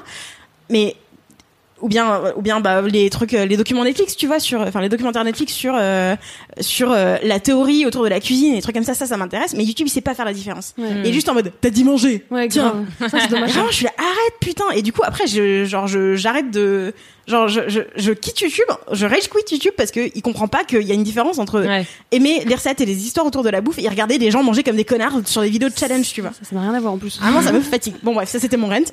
Mais euh, du coup, au milieu de tout ça, est quand même sorti une bonne nouvelle, c'est qu'il y a une vidéo d'une chaîne qui a percé sur euh, une recette de lasagne. et la vidéo euh, s'appelle euh, Pasta Grannies. Okay, Et you'll c'est- have the link in the show notes. Mhm, mhm. et c'est des grands-mères italiennes Oh, qui partagent leur j'adore. recette de Oh, pâtes. trop mimes. faites euh, genre et donc le, le- les vidéos elles sont courtes en plus c'est genre c'est des formats de je sais pas entre 5 et 10 minutes Oh. et c'est narré par une dame avec Oh. l'accent british et c'est trop so wholesome. Trop et franchement c'est génial tu vois c'est juste des mamies qui font des pâtes et tout. Alors elles racontent machin du coup t'as la voix euh, t'as la voix off qui va te raconter. En fait ça me rappelle un peu maintenant que j'y pense les euh, c'est alors la version réussie euh, des vidéos qu'on m'on- qu'on me montrait en cours d'anglais.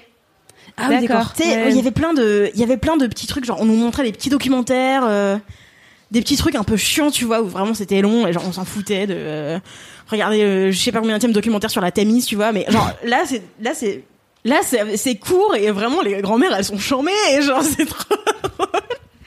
Enfin, je sais pas, c'est juste attachant et c'est juste bienveillant, quoi. C'est bon, bah voilà, ça c'est une grand-mère, elle va te montrer comment elle fait ses pâtes préférées, tu Mais vois. du coup, elle fait que des pâtes.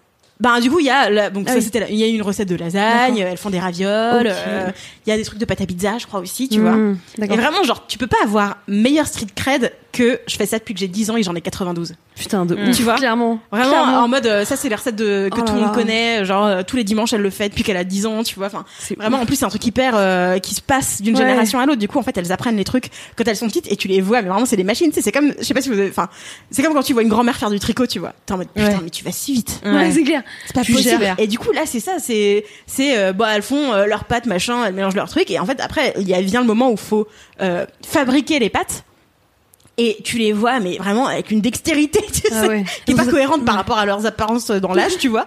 Et t'es là, waouh, t'es rodé, meuf. Enfin, c'est génial.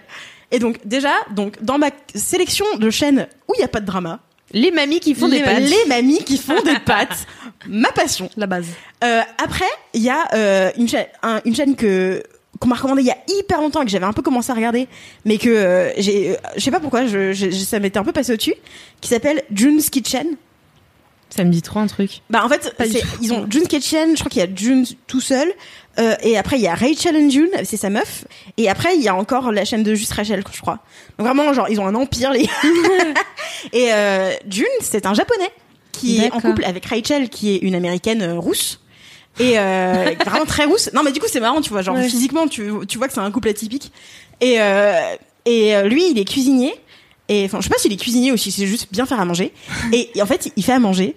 Et il y a ses chats qui le regardent faire à manger. Mais et genre, non. il a éduqué ses chats d'une manière qui est incroyable. Et vraiment, en fait, ces chats, enfin, c'est, c'est ouf. Enfin, les vidéos de June's Kitchen, en fait, c'est, pour moi, c'est un monde parallèle où t'as le droit de prendre du temps sur YouTube. Hmm. Tu sais, où t'es pas à la course euh, au jump cut Ouais. et tout, euh, machin.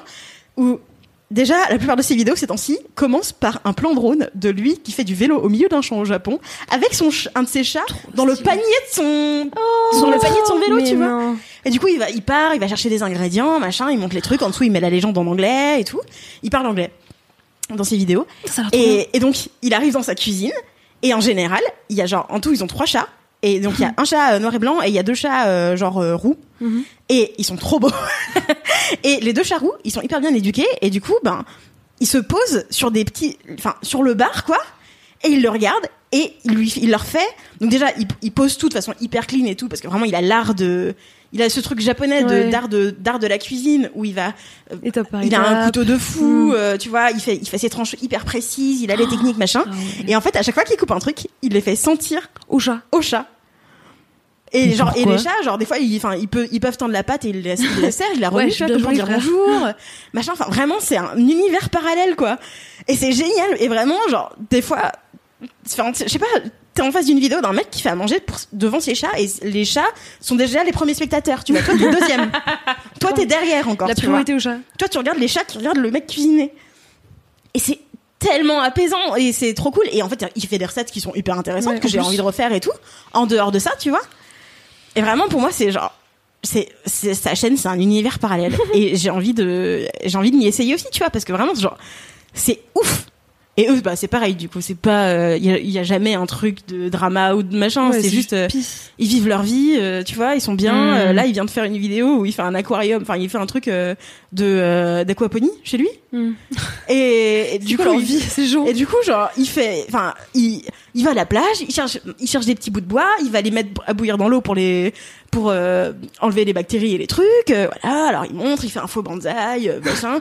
Genre il y a deux poissons dans son truc et puis après euh, il fait grandir des plantes et tout. Je suis là, mais c'est parfait. Ouais. Tout ce que tu fais est parfait. J'adore. Et voilà. Et du coup, lui, je l'adore. Je suis pas trop sa meuf. Je préfère, je préfère son contenu à lui, mais, mais ouais, genre pff, le le YouTube sans Beaucoup de Sans bouffe. pression, De la bouffe quand même. De la quand bouffe. même, ouais, quand même pas mal de bouffe. Je sais pas si je suis autre chose que de la bouffe ces temps-ci en vrai. Ah, mais c'est bien la bouffe. En vrai, je crois pas. Si, y a- ah, si, j'avais une troisième dans, dans ma sélec, et après c'est fini. Euh, c'est euh, une euh, youtubeuse allemande qui fait des vidéos en anglais, qui s'appelle Naomi Johnson, et je crois que j'en ai déjà parlé dans LMK, je sais plus. Mais qui est une meuf qui fait des vidéos. Enfin, qui est vraiment genre youtubeuse dans sa définition la plus pure, quoi. De bon, j'ai envie de faire une vidéo, je sais pas sur quoi, on va le faire. et, et elle y va, elle est quand même assez axée. Elle a eu une grosse phase où elle était axée beauté et maintenant elle est un peu plus mode, mais en fait, euh, pff, souvent euh, elle fait des vidéos un peu random où elle se colore les cheveux et elle raconte sa life et machin. Et, euh, et ces temps-ci, elle fait des hauls euh, sur des thèmes et euh, des fois c'est vraiment genre juste des trucs chum qu'elle essaye et puis après elle les renvoie. Mais euh, mais qui est aussi très euh, détente. Je fais des je fais des blagues avec mon coloc devant la cam. On est drôle, on est con et euh, et c'est tout quoi. Il y a pas euh, pff, les couches et les couches là de drama à la con euh, de, Ouais. de- vraiment j'ai essayé ça en fait euh, des caisses et. ouais quand je me suis remise un peu sur TikTok, j'ai essayé de suivre euh, le- les ponts qui s'étaient faits entre TikTok et YouTube, de voir euh, genre la famille d'Amélie, Mm. elle- ils ont déjà je sais pas combien de millions d'abonnés euh, sur leur, sur chacune de leurs chaînes et tout sur YouTube et pff, Tu t'y perds. après j'ai essayé de suivre qui était pote avec qui, j'étais là non. Vraiment, j'ai pas j'ai passé de connexion dans ma vie, je vais regarder le mec qui Qui est chill. A un chat dans son panier de vélo, tu vois. Et qui fait sentir sa bouffe à son chat. C'est plus sympa. Voilà, pour, Tu pour un YouTube sans drama. Pour un YouTube ouf. sans drama. C'est ça que je veux. Pour une vie sans drama, non Tous rendez-vous place de la, de la République samedi à 18h pour un YouTube sans drama. On fera un sit-in. On fera un sit-in sans drama, voilà. Euh, on sera trois. Bah c'est bien déjà. Et on aura huit caméras. Y aura huit caméras pour nous filmer en train de pas faire du drama. Merci beaucoup Doro pour ce gros kiff euh, multiple et en même temps Et euh, youtubesque. et youtubesque, toujours youtubesque, ouais. Eh bien, je vais terminer cette émission avec euh, mon gros kiff. J'espère que c'est ce que je pense. Je pense pas. Oh merde. Tu pensais que c'était quoi? Xavier Xavier du Ah oui, ça. Non, non, non, non. Putain, je Alors, c'est qui, Xavier? ouais, ouais, j'étais là. Comment tu sais? Non, mais On en parlera pas... plus tard, je pense. Un jour. C'est sûr que ça va. Euh, non, oui, on en parlera plus tard parce que moi j'ai pas terminé, donc. Euh, Bah, voilà. plus. Donc, j'attends de terminer pour vraiment en parler bien, mais euh, non, non, c'est euh, c'est une jeune artiste. Euh, je sais pas si vous connaissez, euh, mais en fait, elle est assez connue depuis euh, pas mal de temps quand même. C'est- Elle s'appelle Taylor Swift. Je suis pas vite fait, hein, c'est un petit nom comme ça, mais. C'est elle, gosse?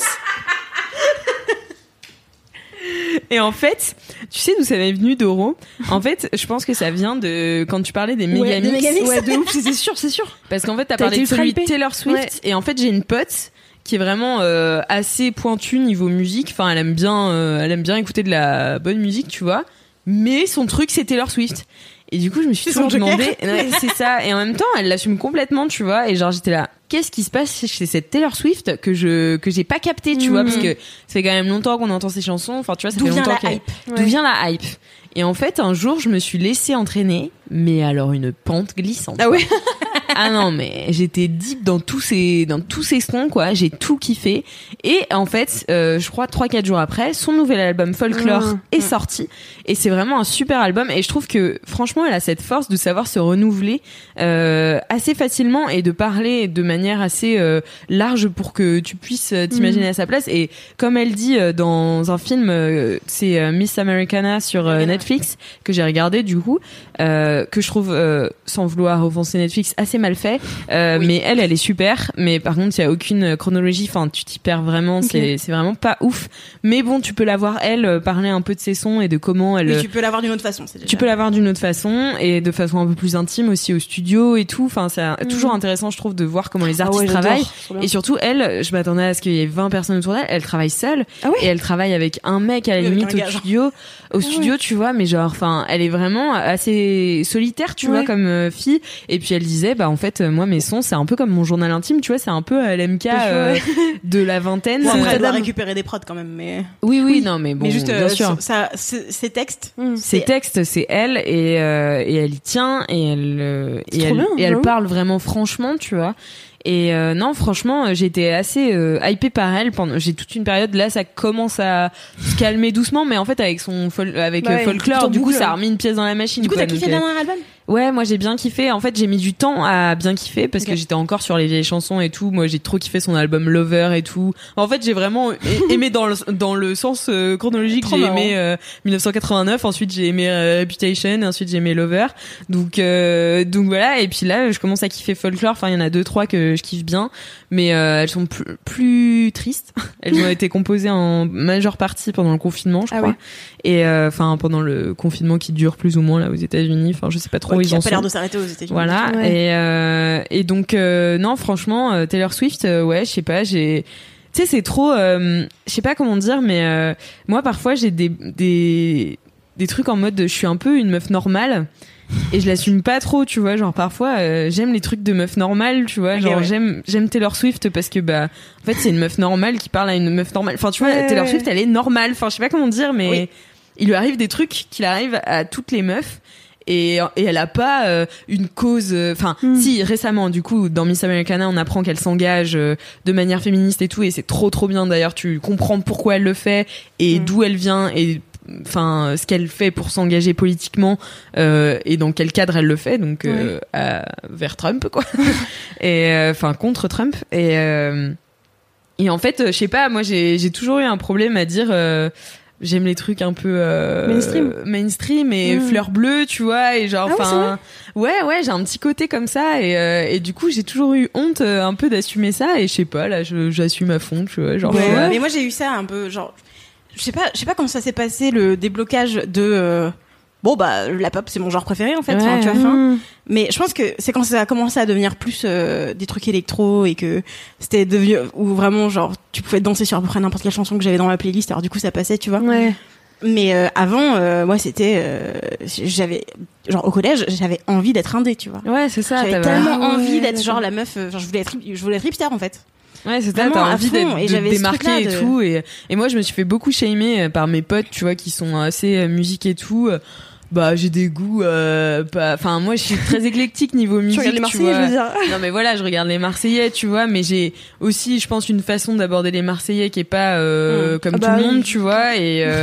Et mais aussi, tu vois, genre je me suis rendu compte que plus j'assumais de regarder les Marseillais, plus j'assumais d'aimer au premier degré, et même si je regarde avec du Mhm. recul et en critiquant euh, ce qui se passe euh, socialement dans cette émission, euh, en fait, ça me donnait aussi un truc, ça parlait à d'autres gens, tu vois. Et en fait, je trouve que c'est ce qu'elle fait un peu Taylor Swift, genre c'est une meuf, bah, une blondinette, tu vois, qui arrive et puis qui fait, bah j'ai écrit les chansons, du coup, si vous voulez écouter, Voilà, Et, et donc mon gros kiff c'est ça et surtout Taylor Swift en road trip voilà donc euh, j'ai fait des quand j'étais en fait j'étais en vacances avant euh, donc j'étais en vacances à Marseille et avant ça j'étais en vacances euh, en Vendée et un peu dans le sud mais enfin voilà j'ai une première partie de vacances en Vendée où j'étais toute seule euh, dans la maison de mes parents et en fait j'avais une voiture à dispo voilà j'avais un cheval à dispo donc j'allais faire du cheval tous les jours Voilà, je veux dire. non, mais c'était trop bien. Du coup, j'allais faire du cheval tous les jours. J'organisais mon agenda un peu comme je voulais. Et je prenais énormément la voiture, ce qui Mhm. m'arrive jamais à Paris. Ah bah oui, et du coup, je mettais toujours Taylor Swift et je chantais à fond dans la voiture. tellement. Avec le soleil qui se couche, tu vois. Genre, Ouais. j'étais là. C'est Yeah. pas ça la vie, conduire sa caisse. Et après, je me suis dit, il faut que j'aille habiter aux États-Unis. Attends, conduire Ouais, de caisse en écoutant Taylor Swift à fond. de soleil.